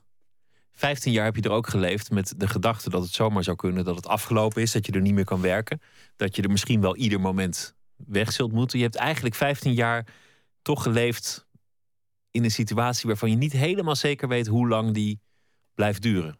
Je zou geen hypotheek nemen in Teheran, denk ik. Nee, en ook geen huis. Maar ik heb, ja, ik heb toch een auto gekocht uiteindelijk. Ik heb, eh, ze, ja, ik heb een stuk land gekocht om misschien een vakantiehuisje op te bouwen. Ehm, je kan niet altijd leven alsof je iedere dag weg moet gaan. Je moet toch op een bepaald moment ook laten zien dat je. Ja, dat je, ja, je woont daar helemaal. Ik heb mijn vrienden daar. Ik, ik, eh, ik heb, ik heb, ik heb een, een, heel prettig sociaal leven. Heel rijk met, met iedere avond. Of een theater of een, eh, of een feestje bij iemand thuis. Of een, ja, interessante discussie in een koffieshop. Ehm, het is een land waar als je op een gegeven moment je woont er, je gaat de taal spreken. Eh, maar het is wel zo. Mijn verblijfsvergunning is op dit moment zes maanden. Het was heel lang maar drie maanden. Ik heb geen Iraans paspoort of zo. Ik ben daar op een journalistenvisum. Het feit dat ik getrouwd ben met een Iraanse doet werkelijk niks voor mijn status. Ehm, ja, het is die onzekerheid die me ook heeft aangetrokken in, in Iran. Dus dan kan ik niet gaan klagen van, uh, ja, waarom heb ik geen zekerheid? Maar je bent ook altijd met één, één voet een beetje in Nederland uh, gebleven. Althans, je, je bent er regelmatig je ziet iedereen hier eigenlijk nog wel uh, als het zo uitkomt. En altijd volgens mij ergens in het achterhoofd die gedachte van, nou ja, als het ophoudt in Iran, dan, dan moet ik hier ergens iets gaan doen. Of, ja, of denk je niet zo? Niet zo erg weten wat. Ja.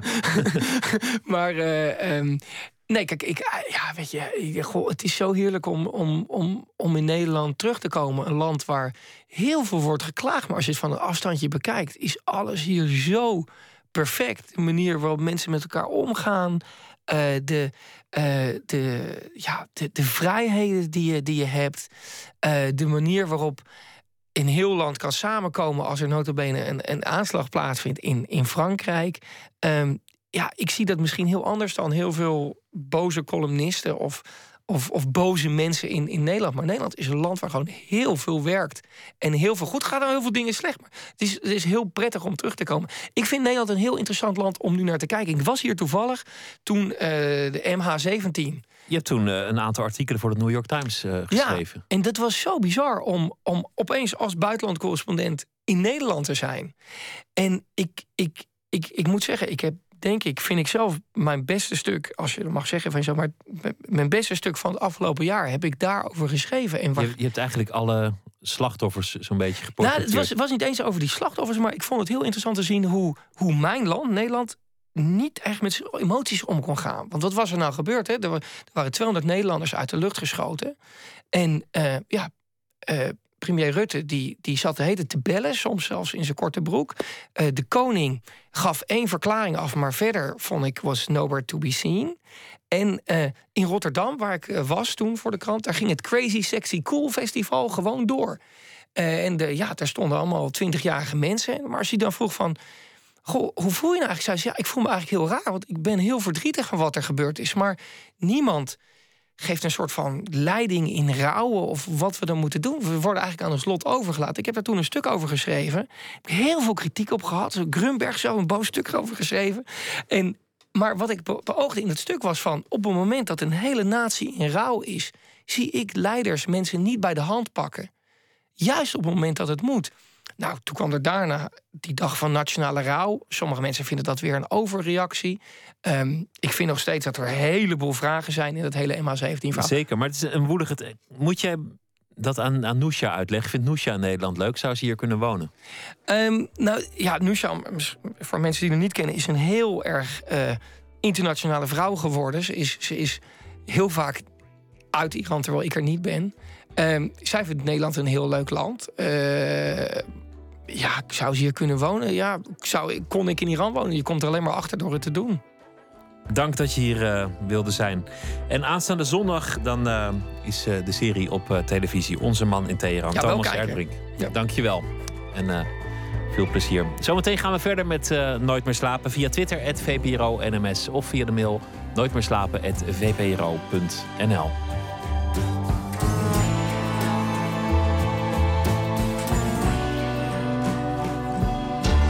Op Radio 1, het nieuws van alle kanten.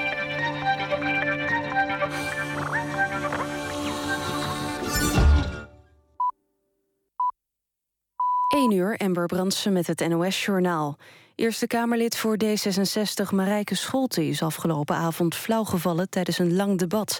Ze stond op dat moment achter het spreekgestoelte in de Senaat. Volgens de woordvoerder van de Eerste Kamer gaat het redelijk met de 68-jarige senator. Scholte zou inmiddels weer goed aanspreekbaar zijn. Ze is door de GGD onderzocht en voor controle naar het ziekenhuis gebracht. Het is de tweede keer in een jaar tijd dat Scholte flauw valt in de Senaat. In februari zakte ze ook al in elkaar tijdens een lang debat. In Wateringen wordt de hele nacht doorgewerkt om de straten van de buurt waar asbest is neergekomen schoon te maken. Vorige nacht kwam de schadelijke stof vrij bij een heel grote brand in de Zuid-Hollandse gemeente. Tientallen mensen werden geëvacueerd en andere omwonenden mochten een groot deel van de dag niet naar buiten. Dat verbod is inmiddels opgeheven, maar omdat er nog asbestdeeltjes in tuinen en struiken zitten, wordt geadviseerd zo min mogelijk naar buiten te gaan. Meer dan 100 asielzoekers die worden opgevangen in de vluchtgarage in Amsterdam moeten het gebouw uit. Staatssecretaris Steven van Justitie gaat de garage in Zuidoost ontruimen. De bewoners zijn per brief geïnformeerd. De woordvoerder van de vluchtgarage is woedend. Volgens haar liegt Teven wanneer hij zegt dat de mensen die terug naar hun eigen land moeten terecht zijn afgewezen voor een verblijfsvergunning. Wanneer de Amsterdamse vluchtgarage ontruimd wordt is niet bekend. In Malawi zijn ruim 23.000 mensen hun huis kwijtgeraakt door zware overstromingen. 48 mensen zijn om het leven gekomen. De overstromingen worden veroorzaakt door hevige regenval. De president van het Afrikaanse land heeft de internationale gemeenschap om hulp gevraagd. Het weer wisselvallig. Het koelt vannacht af tot een graad of 4. Aankomende dag geregeld buien met kans op hagel, natte sneeuw en onweer. Het wordt zo'n 5 graden. Donderdag kan het aan de kust gaan stormen. Dit was het NOS Journaal. NPO Radio 1. VPRO. Nooit meer slapen.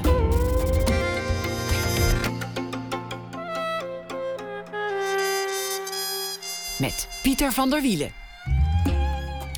U luistert naar uh, Nooit meer slapen en we beginnen het uh, tweede uur met de schrijver die we deze week uh, elke dag een verhaal laten maken bij de afgelopen dag. Dat is Thomas van Aalten. Hij schreef een aantal boeken: Tupelo, Coyote, De Schuldigen en vorig jaar het lommerrijk ontvangen Leeuwenstrijd. En hij is docent in Amsterdam aan de Hogeschool bij de opleiding Media, Informatie en Communicatie. Thomas, goeienacht. Goeienacht. Gisteren was je een beetje somber. Toen zei je, nou, Ja. de toekomst, hè, dan, eh, dan eh, de mensen die nog leuk willen leven, die moeten zich terugtrekken in eigen huis of buurt met een hek eromheen. En dat zijn dan de eilandjes van vrede in een verder eh, gewelddadige wereld. Ja. Ik dacht er nog even op na, over na onderweg naar huis en ik dacht, is dat nou wel zo? Nou, het is in zoverre zo dat er eigenlijk nooit iets, iets verandert. Dus dat is ook wel weer geruststellend. Want ook vandaag blijf ik nog even bij de internationale horror. Maar misschien dat ik me morgen toeleg op het leed, hoor. Daar ben ik misschien ook wel aan toe. Maar eh, ik was toch wel ook gefascineerd door de videoboodschap. Ik weet niet of je die gezien hebt met een soort kinderjihad... die die twee Russische mannen zou hebben doodgeschoten. Oh, die heb ik net gemist en ik, ik heb Ja. best een hoop videoboodschappen tot me gekregen de laatste weken. Ja, nee, ik, ik verdiepte me eens in het verschijnsel van de videoboodschap. Hè? Want het is eigenlijk best wel boeiend dat, we, dat vreedheden hand in hand gaan met voortschrijdende technologie. Hè, we- toen, toen ging ik eens onderzoeken dat er 25 jaar geleden was er een lokaal kabelnet in Amerika. En dat was speciaal voor niet-professionele tv-makers. Eigenlijk een soort voorloper van YouTube. En dat werd eh, onder andere gehost door de Ku Klux Klan. En dat hadden ze dan genoemd Kansas City. Afijn, dat was eh, weer een soort propaganda. Dat kennen we natuurlijk al, eh, al langer. Maar zo zie je maar dat ja, het is, het is van, eh, van alle tijden de vreedheid. Ja, en, de videoboodschap ziet er ook altijd knullig uit. Je wil angst aanjagen, Ja. je wil imponeren. Het zijn je plechtige laatste woorden voor je naar het hiernamaals vertrekt. En het ziet er altijd onvoorstelbaar knullig uit. Je hoort nog net iemand zeggen 3, 2, 1 en nu. Of, of het beeld is scheef, of, of, de, of de camera die beweegt. Of mensen hebben een gekke zenuwtik, die ik dan wel weer begrijp, maar goed. Ja, dat is waarschijnlijk ook de, hè, de banaliteit van het, eh, van het kwaad. Want als je een professionele cameraploeg eh, helemaal eh, ja, in dienst hebt... nou ja, goed, misschien wo- wordt het wel geavanceerder. Maar goed, zal ik mijn verhaal er maar voor gaan dragen? Ja, doe dat maar. Toepasselijk heet dat dan, dan ook de videotheek. En ik draag het op aan dichterjournalist Tahar Tjahoud. En die werd in 1994 in Algerije gedood door, jawel, moslimfundamentalist. In Husse was er een videotheek. Ik weet de naam van de videotheek niet meer. Het was vast iets prozaïs als Superstar of Film Plus. De plastic hoezen bevatten vaak vegen en vlekken. Wij hadden thuis een videorecorder die ernstige piepgeluiden maakte bij het terugspoelen, vooruitspoelen en op het laatst ook bij het afspelen. Op de middelbare school ging het verhaal rond dat er afschuwelijke videobanden bestonden onder de titel Faces of Death. Beelden van mensen die verongelukten bij autoraces, die werden verorberd door krokodillen, die werden onthoofd. In de zomervakantie van 1995, ik was bijna 17, zagen we op de voorpagina's van de krant in de kiosk op de Italiaanse camping dat er een bom bij een metrostation in Parijs was ontploft. De autoriteiten dachten dat het misschien Bosnische Serviërs waren geweest. Srebrenica was nog maar net gevallen. Al kregen we daar al nog minder van mee via de telegraaf... die steeds twee dagen te laat bij de krantenman op de camping arriveerde. De aanslag bij de metro werd later opgeëist door de groep Islamique Armee... militante groepering die vanuit de voormalige kolonie Algerije naar Frankrijk was overgeslagen. Terwijl je je blind staart op de ene vijand... ontwikkelt er op de achtergrond iets dat je nog niet als de andere vijand herkent. De videotheek in Husse is inmiddels verdwenen. Langsgaan bij de videotheek, een videocassette of dvd huren, naar huis, de video bekijken. Het gaat te langzaam. De opeenvolging van gruwelijkheden moet voor de moderne man natuurlijk wel wat sneller. Hij heeft geen faces of death meer nodig. Nou, dat leek me toch een mooie... Ja, eh, eh, nou ja, ik wou zeggen dagsluiting, maar dat klopt natuurlijk niet helemaal. ik had, ehm, ik had afgelopen week uit nieuwsgierigheid online gekeken naar wat van die eh, islamitische staat glossies. Die kun je op, op internet eh, downloaden. En, en dat, zijn, dat zijn dan van die blaadjes die de jongeren graag lezen. Heel mooi vormgegeven. Maar ook, ook gruwelijk met alleen maar. ja, het, is, het is eigenlijk een soort jihad-porno. Allemaal wapens en, en, en lijken en martelaars aan de ene kant en, en slachtoffers aan de andere kant. Ja, het is natuurlijk wel eh, eh, bizar dat dit soort dingen weer hebben kunnen ontstaan.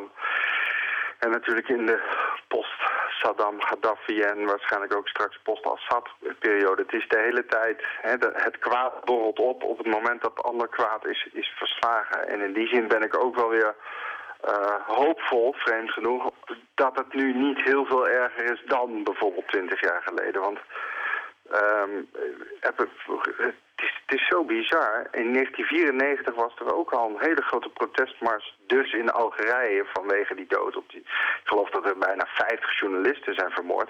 Is er ook een, blanco voorpagina op een gegeven moment uitgegeven. Hè? Dat was het verzet dan van de Algerijnse kranten. Dus ja, he- helaas Pieter, het is een cyclisch model, de vreedheid. Maar het mooie is, dat is het dan met schoonheid ook.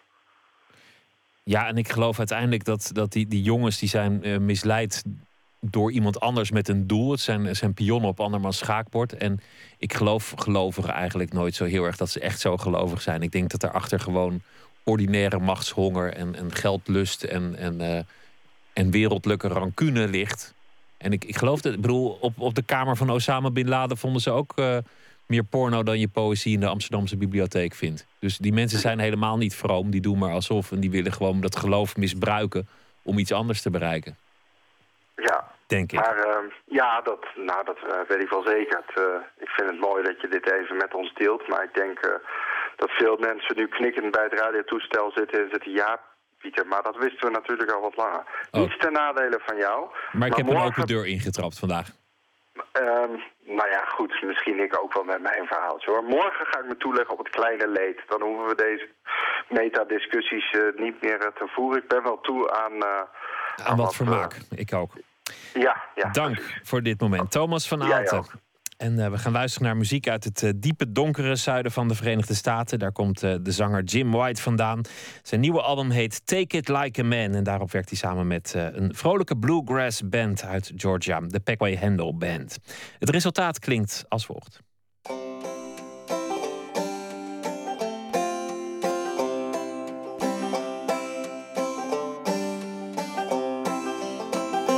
Take me down, take me down to the bright lights and sounds where the jukebox plays songs that I know.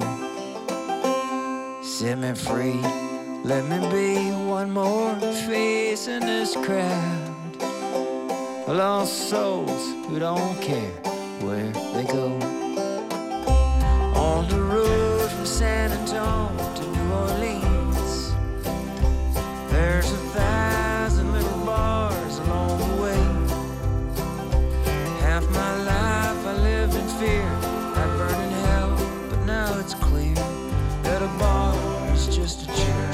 serve beer. Yes, a bar's just a church serve beer. Bartender, bartender, won't you pour me a smile? Cause it's a trial, reinventing all your thinking. Between the demons I fought and all the crap that I've been taught. Hell, it's no wonder I'm sitting right here drinking. Just how blind have I been? How saved might I be? If I still die some slow death of propriety. At the end of the day, it ain't no sin being here. Because a bar is just a church where they serve beer. Yes, a bar is just a church where they serve beer.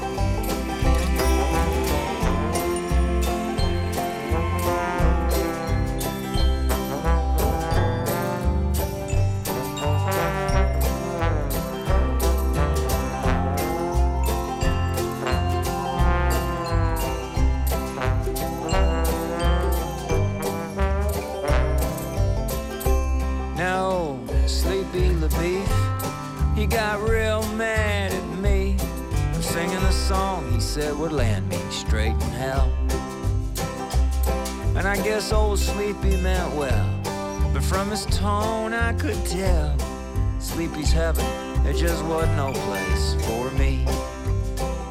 See, this bar stool's my pew, this pretzel's my communion. Cause when you get down to basics, we're all basically human.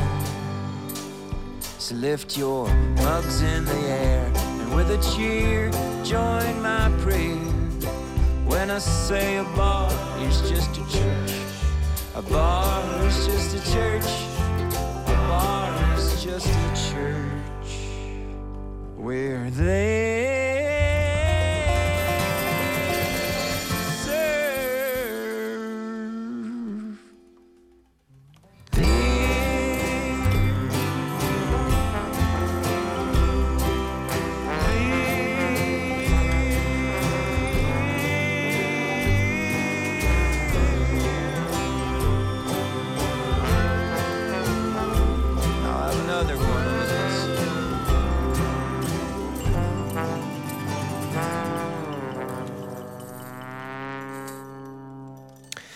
Jim 3.16 heet het nummer van eh, Jim White. Nooit meer slapen. Claes Iverson is een van de modeontwerpers die met zijn nieuwe herfst- en wintercollectie op Amsterdam Fashion Week zal staan. De modeweek gaat komende vrijdag van start. De couturier is geboren in Denemarken, woont sinds zijn twintigste in Nederland en volgde daar modeopleidingen. Twee stuks maar liefst. Hij liep ook stage bij Victor en Rolf en sinds 2008 presenteert hij twee keer per jaar een eigen collectie. De ontwerper houdt eh, meestal tot op de dag van die presentatie eh, alles geheim. Maar onze verslaggever Nicole Terborg die wist het een en ander los te pulken. En mocht alvast een eh, kijkje, kijken in een, kijkje nemen in het atelier en in de salon in Amsterdam. Alleen nu ben ik, heb ik hem wel helemaal plat, zie je dat? En dan past hij gewoon En dan terug krijg je in een het- maat na, na het middenvorm. Ik krijg je alleen een naad middenvoor. Maar je hebt hem En wel dan, helemaal en plat dan gekregen. hij is het, het schoon.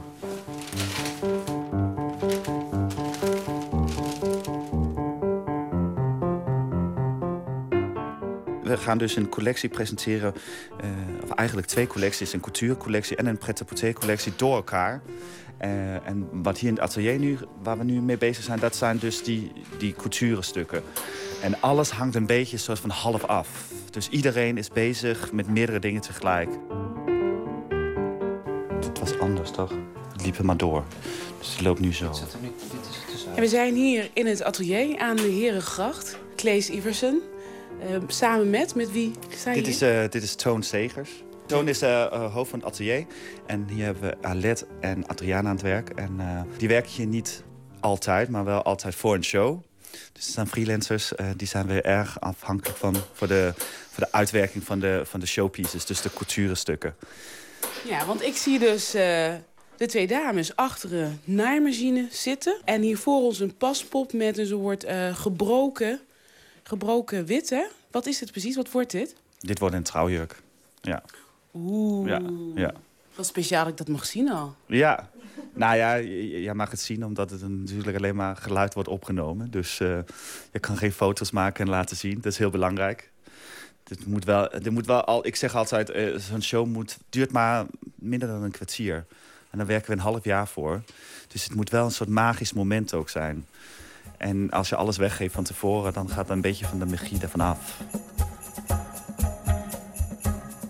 Het moment dat aan het eind van de show dat ik op moet, dat vind ik niet zo prettig. Dat, dat, dat went nooit helemaal. Dat iedereen naar je kijkt. Uh, maar ja, tegenwoordig eh, probeer ik daar wel ook een beetje van te genieten. Van dit is natuurlijk wel een soort mooie moment van afsluiting van weken, maanden hard werken. Bij jouw werk denken we aan haute couture. Handgemaakte jurken, die we vaak terugzien op de rode loper.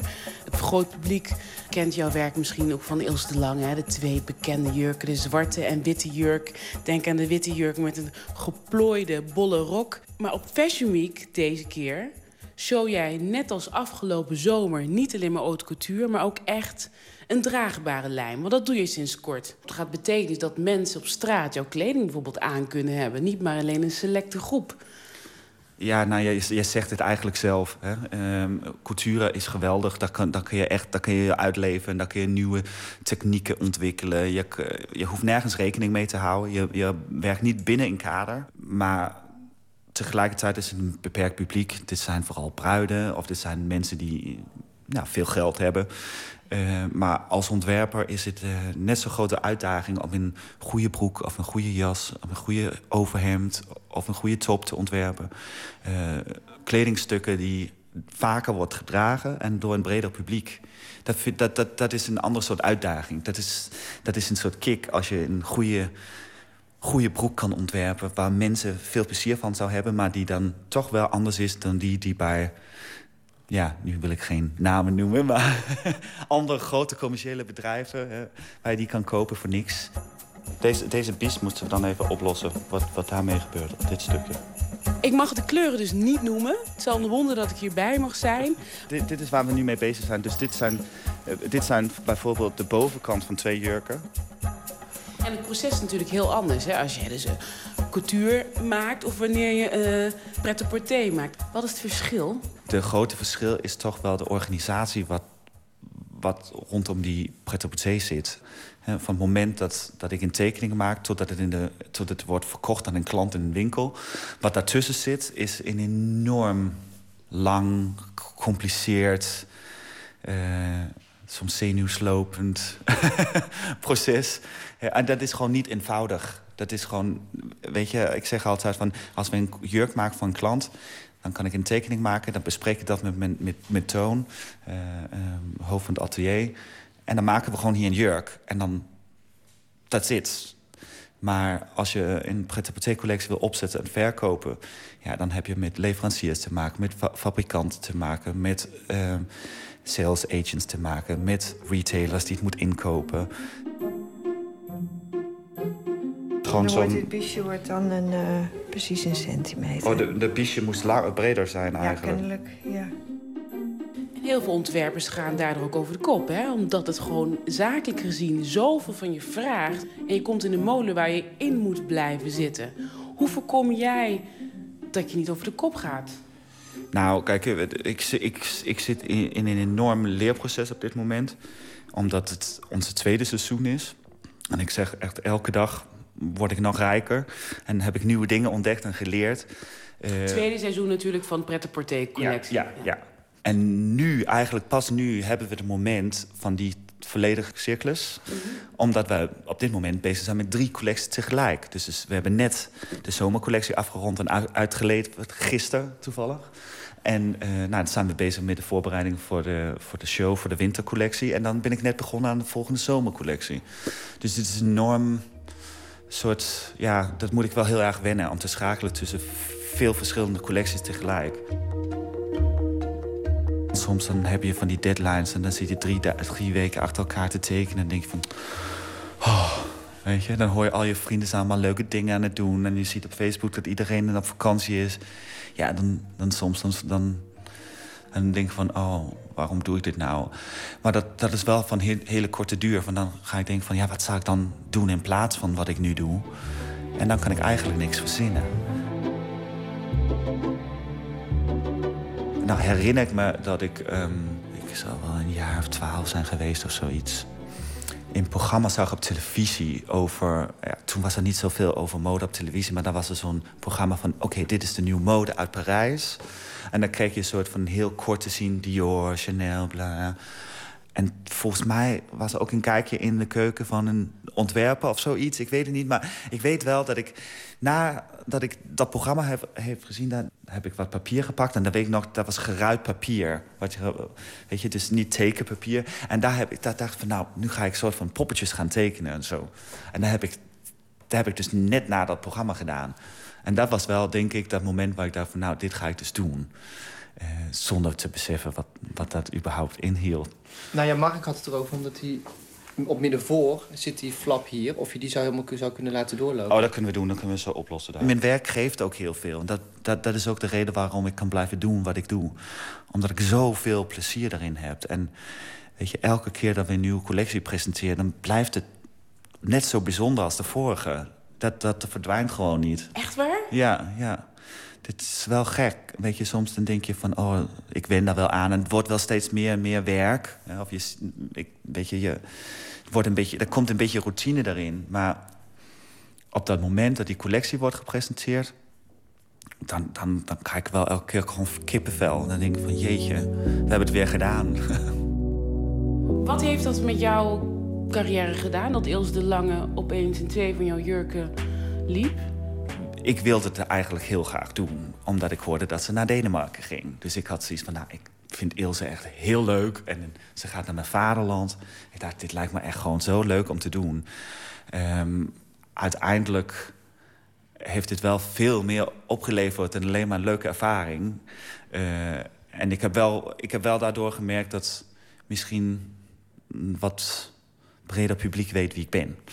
Ik zou het zo zeggen. Even naar voren lopen. Want dit is dus het atelier. En daarvoorin zie ik ook twee mensen werken. En dat is de studio, neem ik aan. Ja, kijk, we, we groeien hier. Open nu het trappetje op.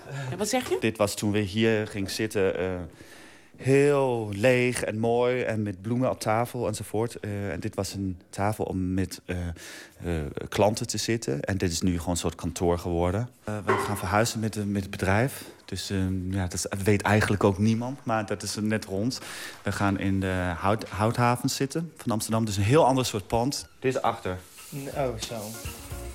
Dat zou... Ja, je kunt hier een bies langs plaatsen. Oh, hebben die dingen hier. Ja, nou ja, Mark had het erover. Ik, ik wil heel graag met mijn bedrijf groeien. Ik vind het wel belangrijk dat het wel gewoon een soort gezonde groei is. Het mag ook niet, veel, mag niet te snel gaan. Ik vind het wel nu al heel snel gaan. We moeten echt schakelen, dus dat moet wel een soort organisch gebeuren. Uh, maar uh, nee, het is, wel de, het is wel zeker de bedoeling dat we over de grens gaan met, met het label. Wereldwijd worden er zo'n 152 modeweken georganiseerd. Parijs, Milaan, New York. Die zijn dan met name heel erg internationaal. Amsterdam Fashion Week is vooral een Nederlandse aangelegenheid. Hoe belangrijk is Fashion Week voor jou? Voor, wat ik doe en wat ik aanbied, is, is, is de Nederlandse markt heel belangrijk. En ik geloof nog steeds heilig in dat wij uh, een platform of een moment moeten creëren waar we met iedereen in, in het land uh, kijken naar wat, wat er aan de hand is in Nederland op modegebied. In, in alle opzichten. Commercieel, creatief, nieuw talent, gevestigde namen, noem maar op. Aanstaande vrijdag dus uh, begint hij, de Amsterdam Fashion Week. En die duurt iets langer dan een week, tot en met 26 januari. We gaan eens eh, bekende nummers draaien deze week eh, in het eh, tweede uur, maar dan uitgevoerd door iemand anders. Ehm, 1974 maakte Al Green een onvergetelijk nummer dat ook nog een keer werd uitgevoerd door Brian Ferry. Take Me to the River.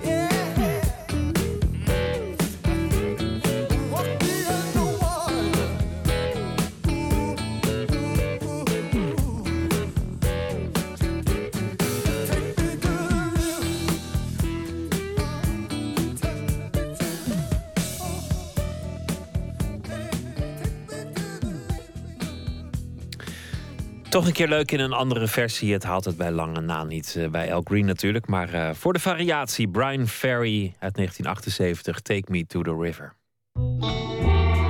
Nooit meer slapen.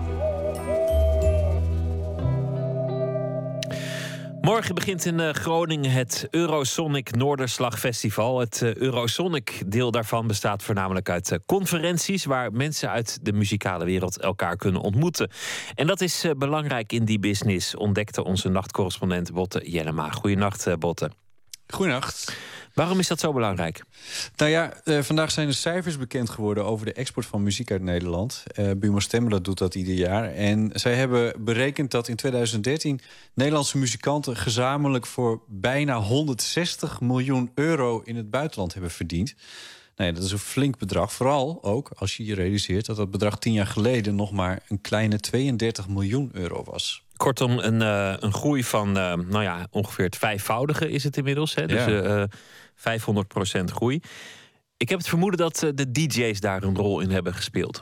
Ja, dat klopt. De eerste twaalf acts op de lijst van Buma die zijn zonder uitzondering DJ's. En dan gaat het inderdaad vooral om dit soort muziek. Put your hands up, put your, put your hands up, put, put, put your hands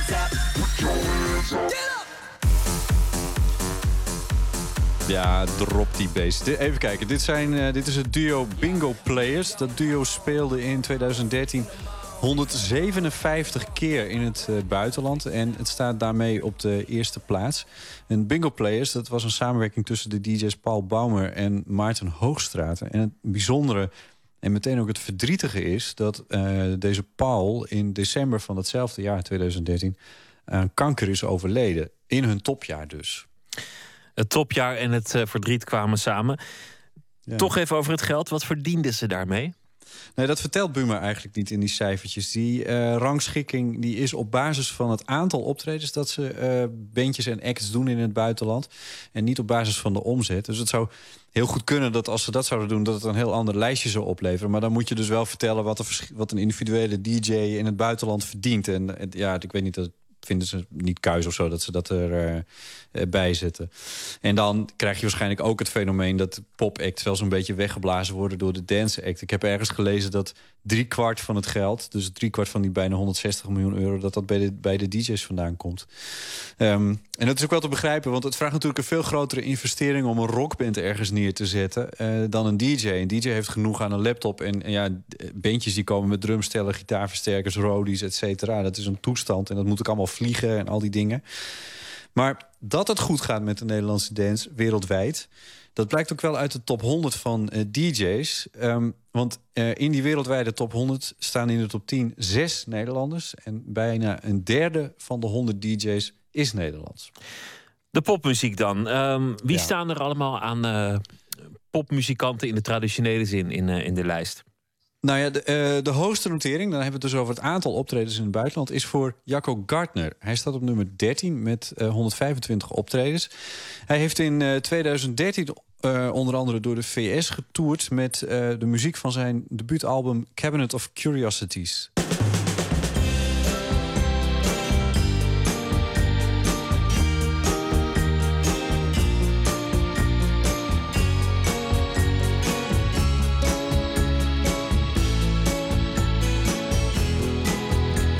Ja, dit is een beetje de eh, psychedelische, beetje retro muziek. Hij stond met deze muziek twee jaar geleden op Noorderslag. En hij staat dus op nummer 13. Eh, dan weer een hele zwik DJ's. En op nummer 21 krijgen we dan de volgende pop-act. Dat is Tim van Tol met 102 optredens in het buitenland. Give me four wheels and a six string, a of booze a day, and I play my songs, get wasted on my way. Could you tell me Ja, Tim? Tim van Tol uit Hoofddorp. Eh, hij lijkt eigenlijk Nederland al goed deels achter zich te hebben gelaten... als ik dat zo een beetje snel zie. Er is geen Nederlandstalige website van hem. Hij noemt zich Fan Tol op zijn Engels, één woord. Dus een tour in het voorjaar doet hij Nederland niet eens aan. Dat is Duitsland, Oostenrijk en... nou ben ik even kwijt, maar de, die hoek. En eh, er is niet eens een Wikipedia-pagina over hem. Eh, dat zouden we misschien toch eens moeten, moeten veranderen. Nou, verder opvallend in die lijst is eh, Herman van Veen... die heel veel in Duitsland optreedt. En natuurlijk André Rieu. Ja, dan hebben we het over het aantal optredens in het buitenland. Dat zegt natuurlijk ook wel niet zoveel, want André Rieu speelt soms voor tienduizenden mensen, terwijl anderen misschien ergens in een schouwburg of in een, in een, in een club staan. Maar het geld, ja, bijna 160 miljoen. Dan, dan kan je toch wel zeggen dat het goed gaat met de Nederlandse muziek al met al. Ik denk het wel, maar het antwoord laat ik graag over aan experts. Ik ben ervoor naar eh, Jack Pistes gegaan. Dat is de oprichter en de coördinator van de popopleiding... aan het Conservatorium van Amsterdam. Ik heb het gevoel van wel. Eh, eh, natuurlijk, uiteraard, ja, de dancemuziek is ongelooflijk wat dat voor elkaar krijgt en wat er allemaal gebeurt en hoe dat eh, de wereld rondgaat. Maar ik zie ook een groot avontuur in veel popbands. En ja, ook zo'n succes van Kensington vind ik waanzinnig. Maar weet je, Jungle by Night is allemaal bands die het in buitenland heel goed doen. Er zijn er heel veel, ik vergeet er vast heel veel.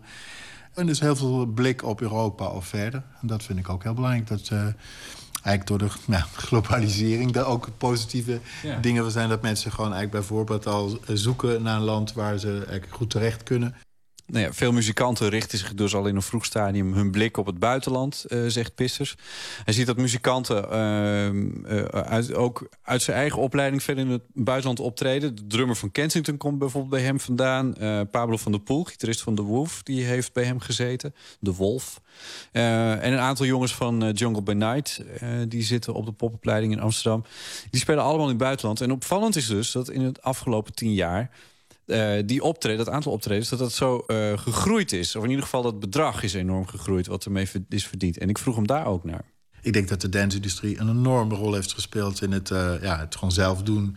En het gewoon heel actief gebruik maken van het internet om de hele wereld rond te gaan. En een vernieuwde manier van marketing. En veel mensen, artiesten, die het hele traject in eigen beheer hebben gedaan. En dat ook goed kan bij die muziek. Dat is natuurlijk een heel groot verschil als je nu Metallica zou willen opnemen... of een hele heavy rock bent, dan doe je dat niet zo snel in je huiskamer. Maar hier kan het prima. Maar ook gewoon het, het hele professionalisering van hoe ze hun labels organiseren... hoe ze gebruik maken van social media. En dat is gewoon heel professioneel. En daar kunnen wij heel veel van leren. Kunnen wij heel veel van leren, zegt hij. Maar hij Ja. is de man die de, de opleiding runt. Ja, hij bedoelt vooral dat DJ's en producers in de dance eh, zo handig zijn met hun, eh, met hun website, sociale media. En die labels die zijn er ook heel handig in. Ze zijn enorm goed georganiseerd, hebben heel veel verstand van hoe die moderne marketingstructuren eh, werken. En hij zegt daarover dus van nou, dat, dat, dat is iets waar wij dan op hun, hè, die opleidingen dan ook nog weer veel van kunnen leren. Nou ja, ehm, wat daarbij helpt, wat die DJ's heel erg helpt, om dat zo goed te begrijpen hoe dat met die marketing allemaal werkt, is natuurlijk ook dat daar gewoon heel veel geld in, in omgaat. Veel meer dan eh, bijvoorbeeld een obscuur shoegaze bandje. Ja, nou is het natuurlijk ook zo met, met muziek. Hè. Als het ergens goed gaat in de muziek. Ik bedoel, eh, Liverpool in de jaren zestig. En, en ik las een artikel ehm, over eh, IJsland. Omdat er ook een soort IJsland-programma is eh, op dat Noorderslag-festival. Ja. En het succes van de muziek van IJsland werd verklaard uit het feit dat het er verder zo saai is. Er is verder toch geen donder te doen. En het is er koud, is Nee. er donker. Nou ja, dan maar Ja. in een bandje. Dus misschien moeten we ons dat als Nederland ook aantrekken. Ja, dan ga je vanzelf gitaar spelen. Nou ja, er was er ook een, gisteren een ingezonden brief over eh, in de Volkskrant. Eh, Maurits Smits van de eh, Buma Music Academy... die schreef dat de verklaring voor het succes waarschijnlijk veel meer ligt in het feit dat IJsland de muziekeducatie zo goed op orde heeft. Ehm, eh, nou, de, de, de Buma Music Academy dat is een club die zich hard maakt voor muziekonderwijs op lagere en middelbare scholen. En Jack Pistes die zei er het volgende over. Tegenwoordig krijg je ook weer heel veel de beweging van eh, muzieklessen op lagere scholen. Eh, het zingen, het solfège, maar ook dingen maken zelf. En ik denk als we dat heel structureel goed aanpakken met z'n allen... dat dat enorme spin-off zal krijgen over een aantal jaar. En we hebben in de jaren negentig op het Koorhuis in Den Haag... ontzettend veel pop creatieve lessen voor kinderen die meteen in een band... meteen teksten maken, meteen de cultuur van popmuziek begrijpen. Ja, en dat zijn nu de muzikanten die gewoon in heel veel bekende bands... eh, ook aan de weg timmeren of zelf weer andere bands helpen om het goed aan te pakken. Maar de grote vraag is, en die, die kun je nu niet beantwoorden... eh, blijkt het ook op termijn waarde te hebben? Is het ook muziek die in de, de muziekgeschiedenis zal worden bijgeschreven... die in de herinnering zal beklijven... en die eh, over 30 jaar relevant zal blijken te zijn geweest? Ja, goede vraag. Ik...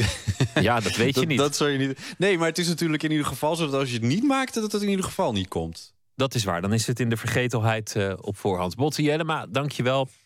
En een goede nacht. Hetzelfde. Een van de acts die eh, te horen zal zijn op dat eh, Eurosonic Noorderslag Festival in Groningen is een Belgische jazzzangeres, Melanie de Biasio. En van haar horen we nu het nummer The Flow.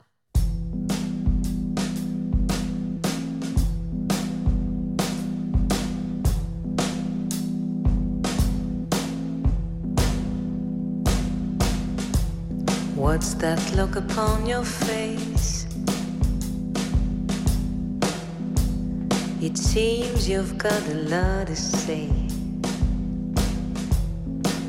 but no words come. The flow seems to be gone. Let's sing the way How about a new way to pray? How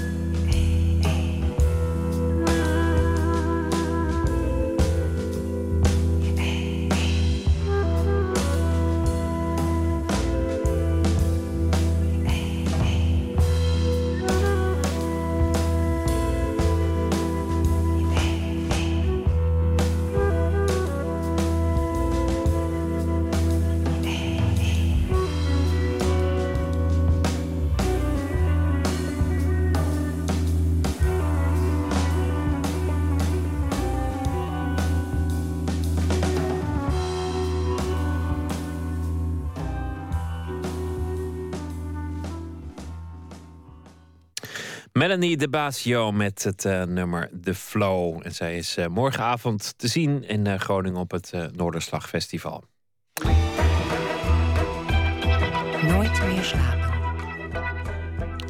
Een Twitterbot is een eh, programma dat voor de gebruiker van Twitter automatische korte berichtjes eh, stuurt. De robots worden bijvoorbeeld gebruikt door bedrijven om permanent reclame voor zichzelf te verspreiden. Ook eh, geven ze soms antwoord op echt bestaande gebruikers. En die antwoorden kunnen soms ronduit poëtisch zijn. Tim de Gier is een eh, liefhebber van literatuur en van technologie en werkt onder andere voor Vrij Nederland. En hij zit in de jury van de literaire prijs Gouden Boekenuil. Negen maanden lang werkte hij in zijn vrije tijd aan zijn eigen Twitterbot. Sinds een week is hij hier en hij twittert eh, inmiddels bijna beter en interessanter dan Tim de Gier zelf.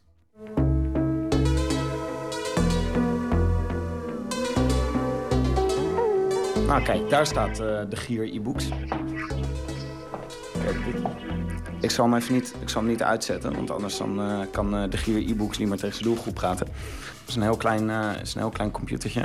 Zoals je kan zien, een soort apparaatje ter grootte van een creditcard. En dat zijn, het zijn computertjes die echt al super lang bestaan. Het zijn hele ouderwetse dingetjes waar je kleine robotjes mee kan maken. Bijvoorbeeld kinderen op de, op de basisschool die gebruiken het veel. Een Twitterbot is gewoon iemand die automatisch twittert. Of een account die automatisch twittert. En in dit geval is het een Twitterbot van mij... die op basis van mijn oude tweets nieuwe tweets maakt. Er is alleen sprake van een anarchiste tijdens de beruchte tours langs bibliotheken. Of Cohen over de hypotheekrenteaftrek terwijl hij een botsende beweging met zijn vuisten maakt. Volledig geautomatiseerd slaakt de Twitterbot dit soort kreten uit. Ik heb vanmiddag voor de crisis. Eh, ik zal nu tegen hem zeggen dat hij op de radio is. Kijk hoe hij daarop reageert. Hallo, je bent op de radio. De bot is wel zo ingesteld dat hij niet direct reageert. Want Twitter die probeert natuurlijk te voorkomen dat heel Twitter verandert in een geautomatiseerde tweet. Dus je bouwt trucjes altijd in om te zorgen dat eh, Twitter hem niet herkent als, eh, als bot. Dus hij, hij gedraagt zich als een echt mens. Hij Ja. moet even nadenken nu en dan... eh, Ja, precies. Misschien is hij even iets anders aan het doen en zometeen gaat hij antwoorden. Ja, binnen, binnen twee minuten antwoordt hij altijd. Dus meestal is het echt binnen een paar seconden. Ja, komt hij. Nee, dank voor de tip, want ik zag pas dat hij naar Nederland komt na het lezen van jouw tweet. Oké, bedankt.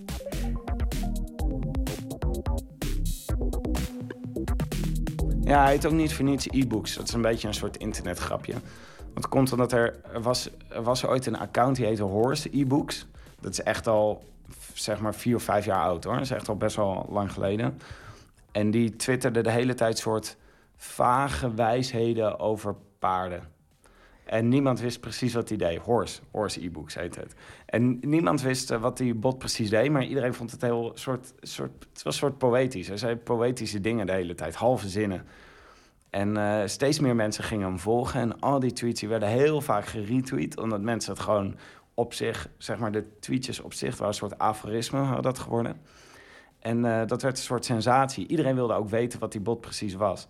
En eh, op een gegeven moment kwamen ze erachter dat dat gewoon een Russisch bedrijf was die reclame maakte. Echt werkelijk reclame maakte voor e-books. Door dat allemaal te automatiseren. Echt een- De- dus er zit echt een site achter waar je e-books kan kopen. Ja, in het begin wel. Gewoon, er was één site waar je één e-book kon kopen, maar omdat het zo geautomatiseerd was, deed die gewoon heel veel. En toen heeft een Amerikaanse journalist al in een heel vroeg stadium daar de poëzie van ingezien en die bot overgekocht en hem steeds een klein beetje veranderd, zodat hij steeds bizardere en grappigere dingen ging doen. Oh, wacht. Hij zegt nu klopt, Lotte. Oké, hij verwaart mij nu even voor Lotte. Maar hoe kan het dat hij die taal toch op een of andere manier goed gebruikt? Ja, di- dit is waar ik het langst mee bezig ben geweest. Want ik had dus, ik heb op een gegeven moment besloten dat ik dan, ik wilde ook graag zo'n e-books account. Die heb ik al in februari, heb ik die aangemaakt. Had ik de Gier e-books. En ik wist nog niet wat ik moest doen om hem zover te krijgen dat hij werkelijk ging twitteren. Maar een trucje daarvoor is een zogenaamde Markov mode- Model for Probable Language. En dat is een eh, statistisch model. En die rekent steeds woordgroepen van drie uit die bij elkaar horen. Dus hij, haalt, hij gebruikt gewoon al mijn oude tweets als bibliotheek. Om daar een statistisch model eh, op los te laten en daar nieuwe tweets van te maken. En eh, hij, deze bot, wat hij, wat hij nu uiteindelijk aan het doen is, is een soort statistisch waarschijnlijke versie van mezelf produceren. Dus hij twittert naar mij terug wat ik statistisch was geneigd ben om terug te zeggen op zo'n tweet. Een van de eerste tweets van de Twitterbot, toen hij net begon, de eerste dag dat hij online was, toen twitterde hij... Beetje vreemd gegaan, misschien met een fragment, maar daarna verder met andere onderwerpen. Prachtig eh, eenzinsgedicht. Of ehm, je kunt de drank niet weghalen als het gemiddelde van de CITO-toets dit jaar de 536 gaat passeren. Herken je eigenlijk jezelf, toch? Ergens? Ja, eh, ja soms wel. Zo, eh zo eh, twitterde hij midden in de, in de, tijdens de aanslagen... de bestorming van de gijzelaar, eh, gijzelaars in Parijs afgelopen week... eh, bleef hij heel erg optimistisch en twitterde hij allemaal dingen als... heeft er iemand nog vakantietips? en eh, ik zou je wel een doosje willen doen. En jij bent ook zo optimistisch dus. Ja, blijkbaar. Ja, ik eh, leer mezelf ook beter kennen op deze manier. Zegt hij ook wel eens iets impertinents? Nou, ik heb vandaag een, eh, een, een tweet, voor het eerst een tweet weggehaald. Want eh, hij is nu aangekomen bij een gedeelte van het archief wat over MH17 gaat. En nu noemde hij bij naam en toename een van de slachtoffers. Nou, eh, die toen een in memoriam had of zo in de krant. En nu twitterde hij dat nog even, dat hij dat een coole gast vond. Dat vond ik wel een beetje impertinent, dus die heb ik er wel, die heb ik er wel uitgehaald. Dus jij censureert nu eigenlijk je eigen Twitterbot. Ja, ik ben, ja, ja. Ik heb dat het, overigens tijdens eh, de aanslagen in Parijs heb ik dat niet gedaan. Toen kreeg ik ook sms'jes van eh, mensen die zeiden... het is niet eh, een goede tijd om je bot uit te zetten. Want iedereen heeft het over de aanslagen... en hij twittert de hele tijd irrelevante zaken tussendoor. Maar ik dacht, je kan een licht satirische bot kan je toch niet uitzetten tijdens aanslagen op de satire. Ik had een keer, ik had een keer aan een beroemde twitteraar gevraagd... Wat, wat is er voor nodig om een goede tweet te maken? En hij zei, een goede tweet is wat je ook zegt... altijd in dialoogvorm. Dus je zegt niet zomaar, je moet niet maar zomaar los statement maken, maar je moet altijd doen alsof je ergens op reageert, ook al reageer je nergens op. En eh, deze Twitterbot die maakt zinnen los van de context. En dat zijn dus heel vaak dialogische zinnen die los op zichzelf staan. En dat werkt dus heel erg goed. Het is gewoon heel erg grappig om een zin te beginnen met ja maar, terwijl je nergens op reageert. Oh, dus, dus per ongeluk doet hij precies wat hij zou moeten doen om een goede twitteraar te worden. Ja, ja, ja, doordat ze, ja, doordat ze helemaal uit de context zijn gehaald. Zou je dan ook bijvoorbeeld, ehm, nou, ons programma heet Nooit meer slapen, eh, bijvoorbeeld Nooit meer slapen van Hermans in kunnen laden en dan de Twitterbot als Ja. in de stijl van Nooit meer slapen kunnen laten praten? Ja, we kunnen nooit meer. We kunnen een soort. eh, je zou een soort eh, eh, WF Hermans bot kunnen maken. Die hetzelfde praat als WF Hermans. Dan zou je hem eigenlijk kunnen herscheppen zodat hij ook een twitteraar wordt. Wat we natuurlijk allemaal willen. Hadden eh, WF Hermans natuurlijk het liefst als twitteraar gezien. Maar als, hij dan, eh, als, we hem, als we hem gewoon inladen, als zijn werk inladen... dan kan hij berekenen wat WF Hermans geneigd was te zeggen in bepaalde situaties. Ja, of dus als in oude interviews of zo, dan zou daar dus iets uit moeten komen. Ja, dan zou je, ja je, zou- je krijgt werkelijk een gesprek. Maar het grappige is dat wat statistisch waarschijnlijk is, is eigenlijk helemaal niet logisch. Dit is natuurlijk nog een beetje een, een grap. Ehm, maar denk je dat er daadwerkelijk in de toekomst op deze manier gebruik gemaakt zal worden op de een of andere manier door bedrijven of eh, kranten of ik zeg maar wat? Wat nu heel veel gebeurt is om eh, nieuwsberichtjes eh, te genereren. Als er gewoon een nieuwsfeit is, haal hem gewoon door zo'n taalmodel en dan komt er een, een nieuwsberichtje uit.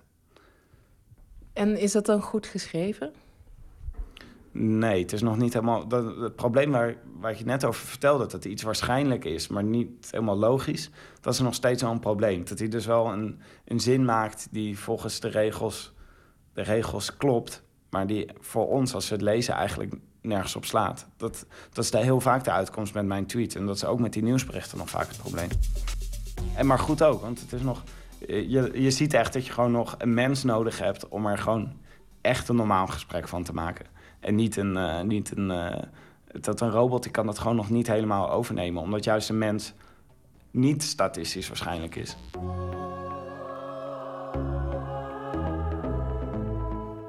En Nicolaou in gesprek met eh, Tim de Gier. De Twitter-bot kun je volgen op eh de Gier underscore. We hadden het al over het eh, Noorderslagfestival. Hier eh, nog een artiest die daar gaat optreden. Singer-songwriter uit Noorwegen, Jonas Alaska. Het nummer heet If Only As a Ghost.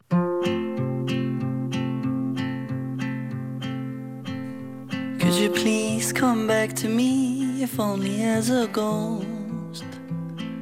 I might not be alone in grief, but I need you most. You're not just my older brother, you're my best friend. I never got to tell you that. So please come back again. My sweet wife is sleeping now, so's my newborn son. I wish you could be with me as my life just begun. You should see him lying there, he looks just like me. But I sure hope that it is you that he grows up to be. The day you died, I thought that I was gonna die as well. Everything was shaking and my life turned to hell. I'm telling you, I'm happy that a son was born to me. But sometimes I can't bear the thought that you're not here to see. Mama, Pops, the rest of the bunch, and all our good friends too. Longer riding on a swimming horse, and we still talk of you. But in the night when I'm alone, I think about before when I was throwing magazines at you because you snored.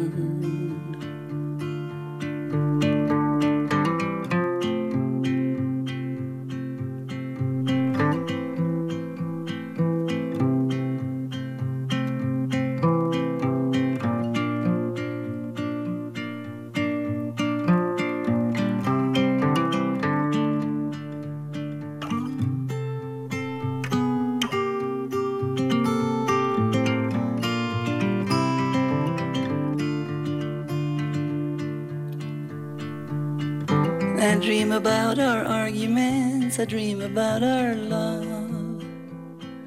I can't stand people telling me you're watching from above. It's giving me no comfort thinking God's now your host.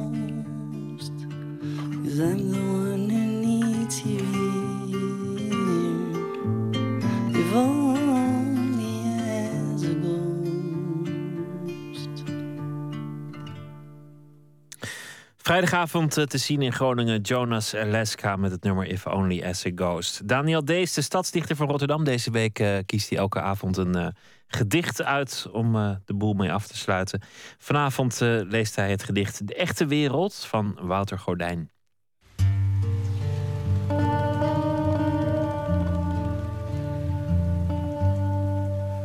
Het gedicht dat ik ga voorlezen is van Wouter Godijn.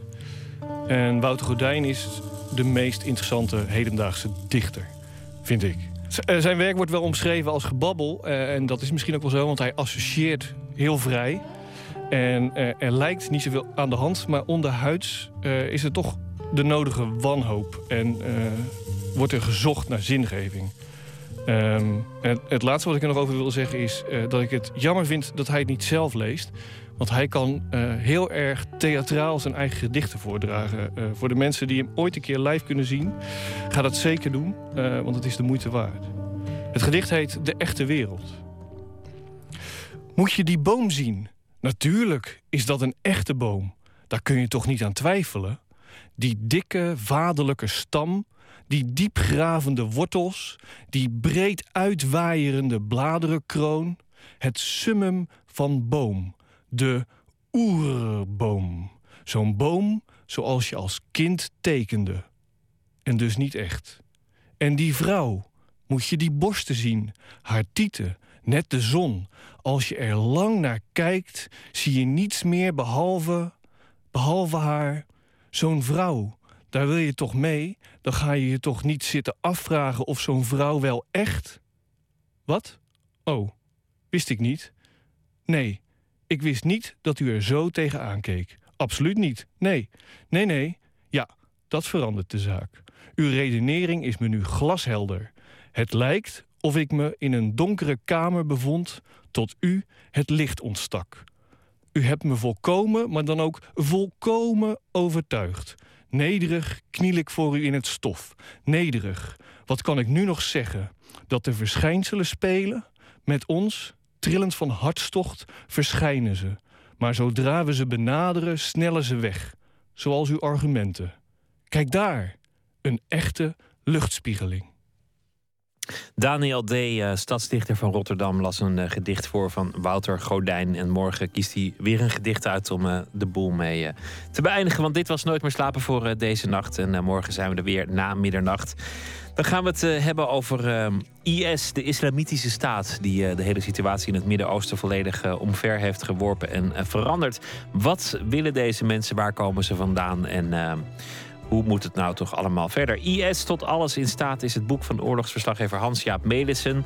En die eh, begint in New York in 9-11 en vertelt zo de ontstaansgeschiedenis van deze islamitische eh, groepering. Hij is morgen te gast na middernacht. Ik wens u een hele goede nacht en morgen een goede dag en eh, graag weer tot dan. Zometeen WNL met Vera Simons en Robert Smit. En ik hoop dat u morgen weer luistert.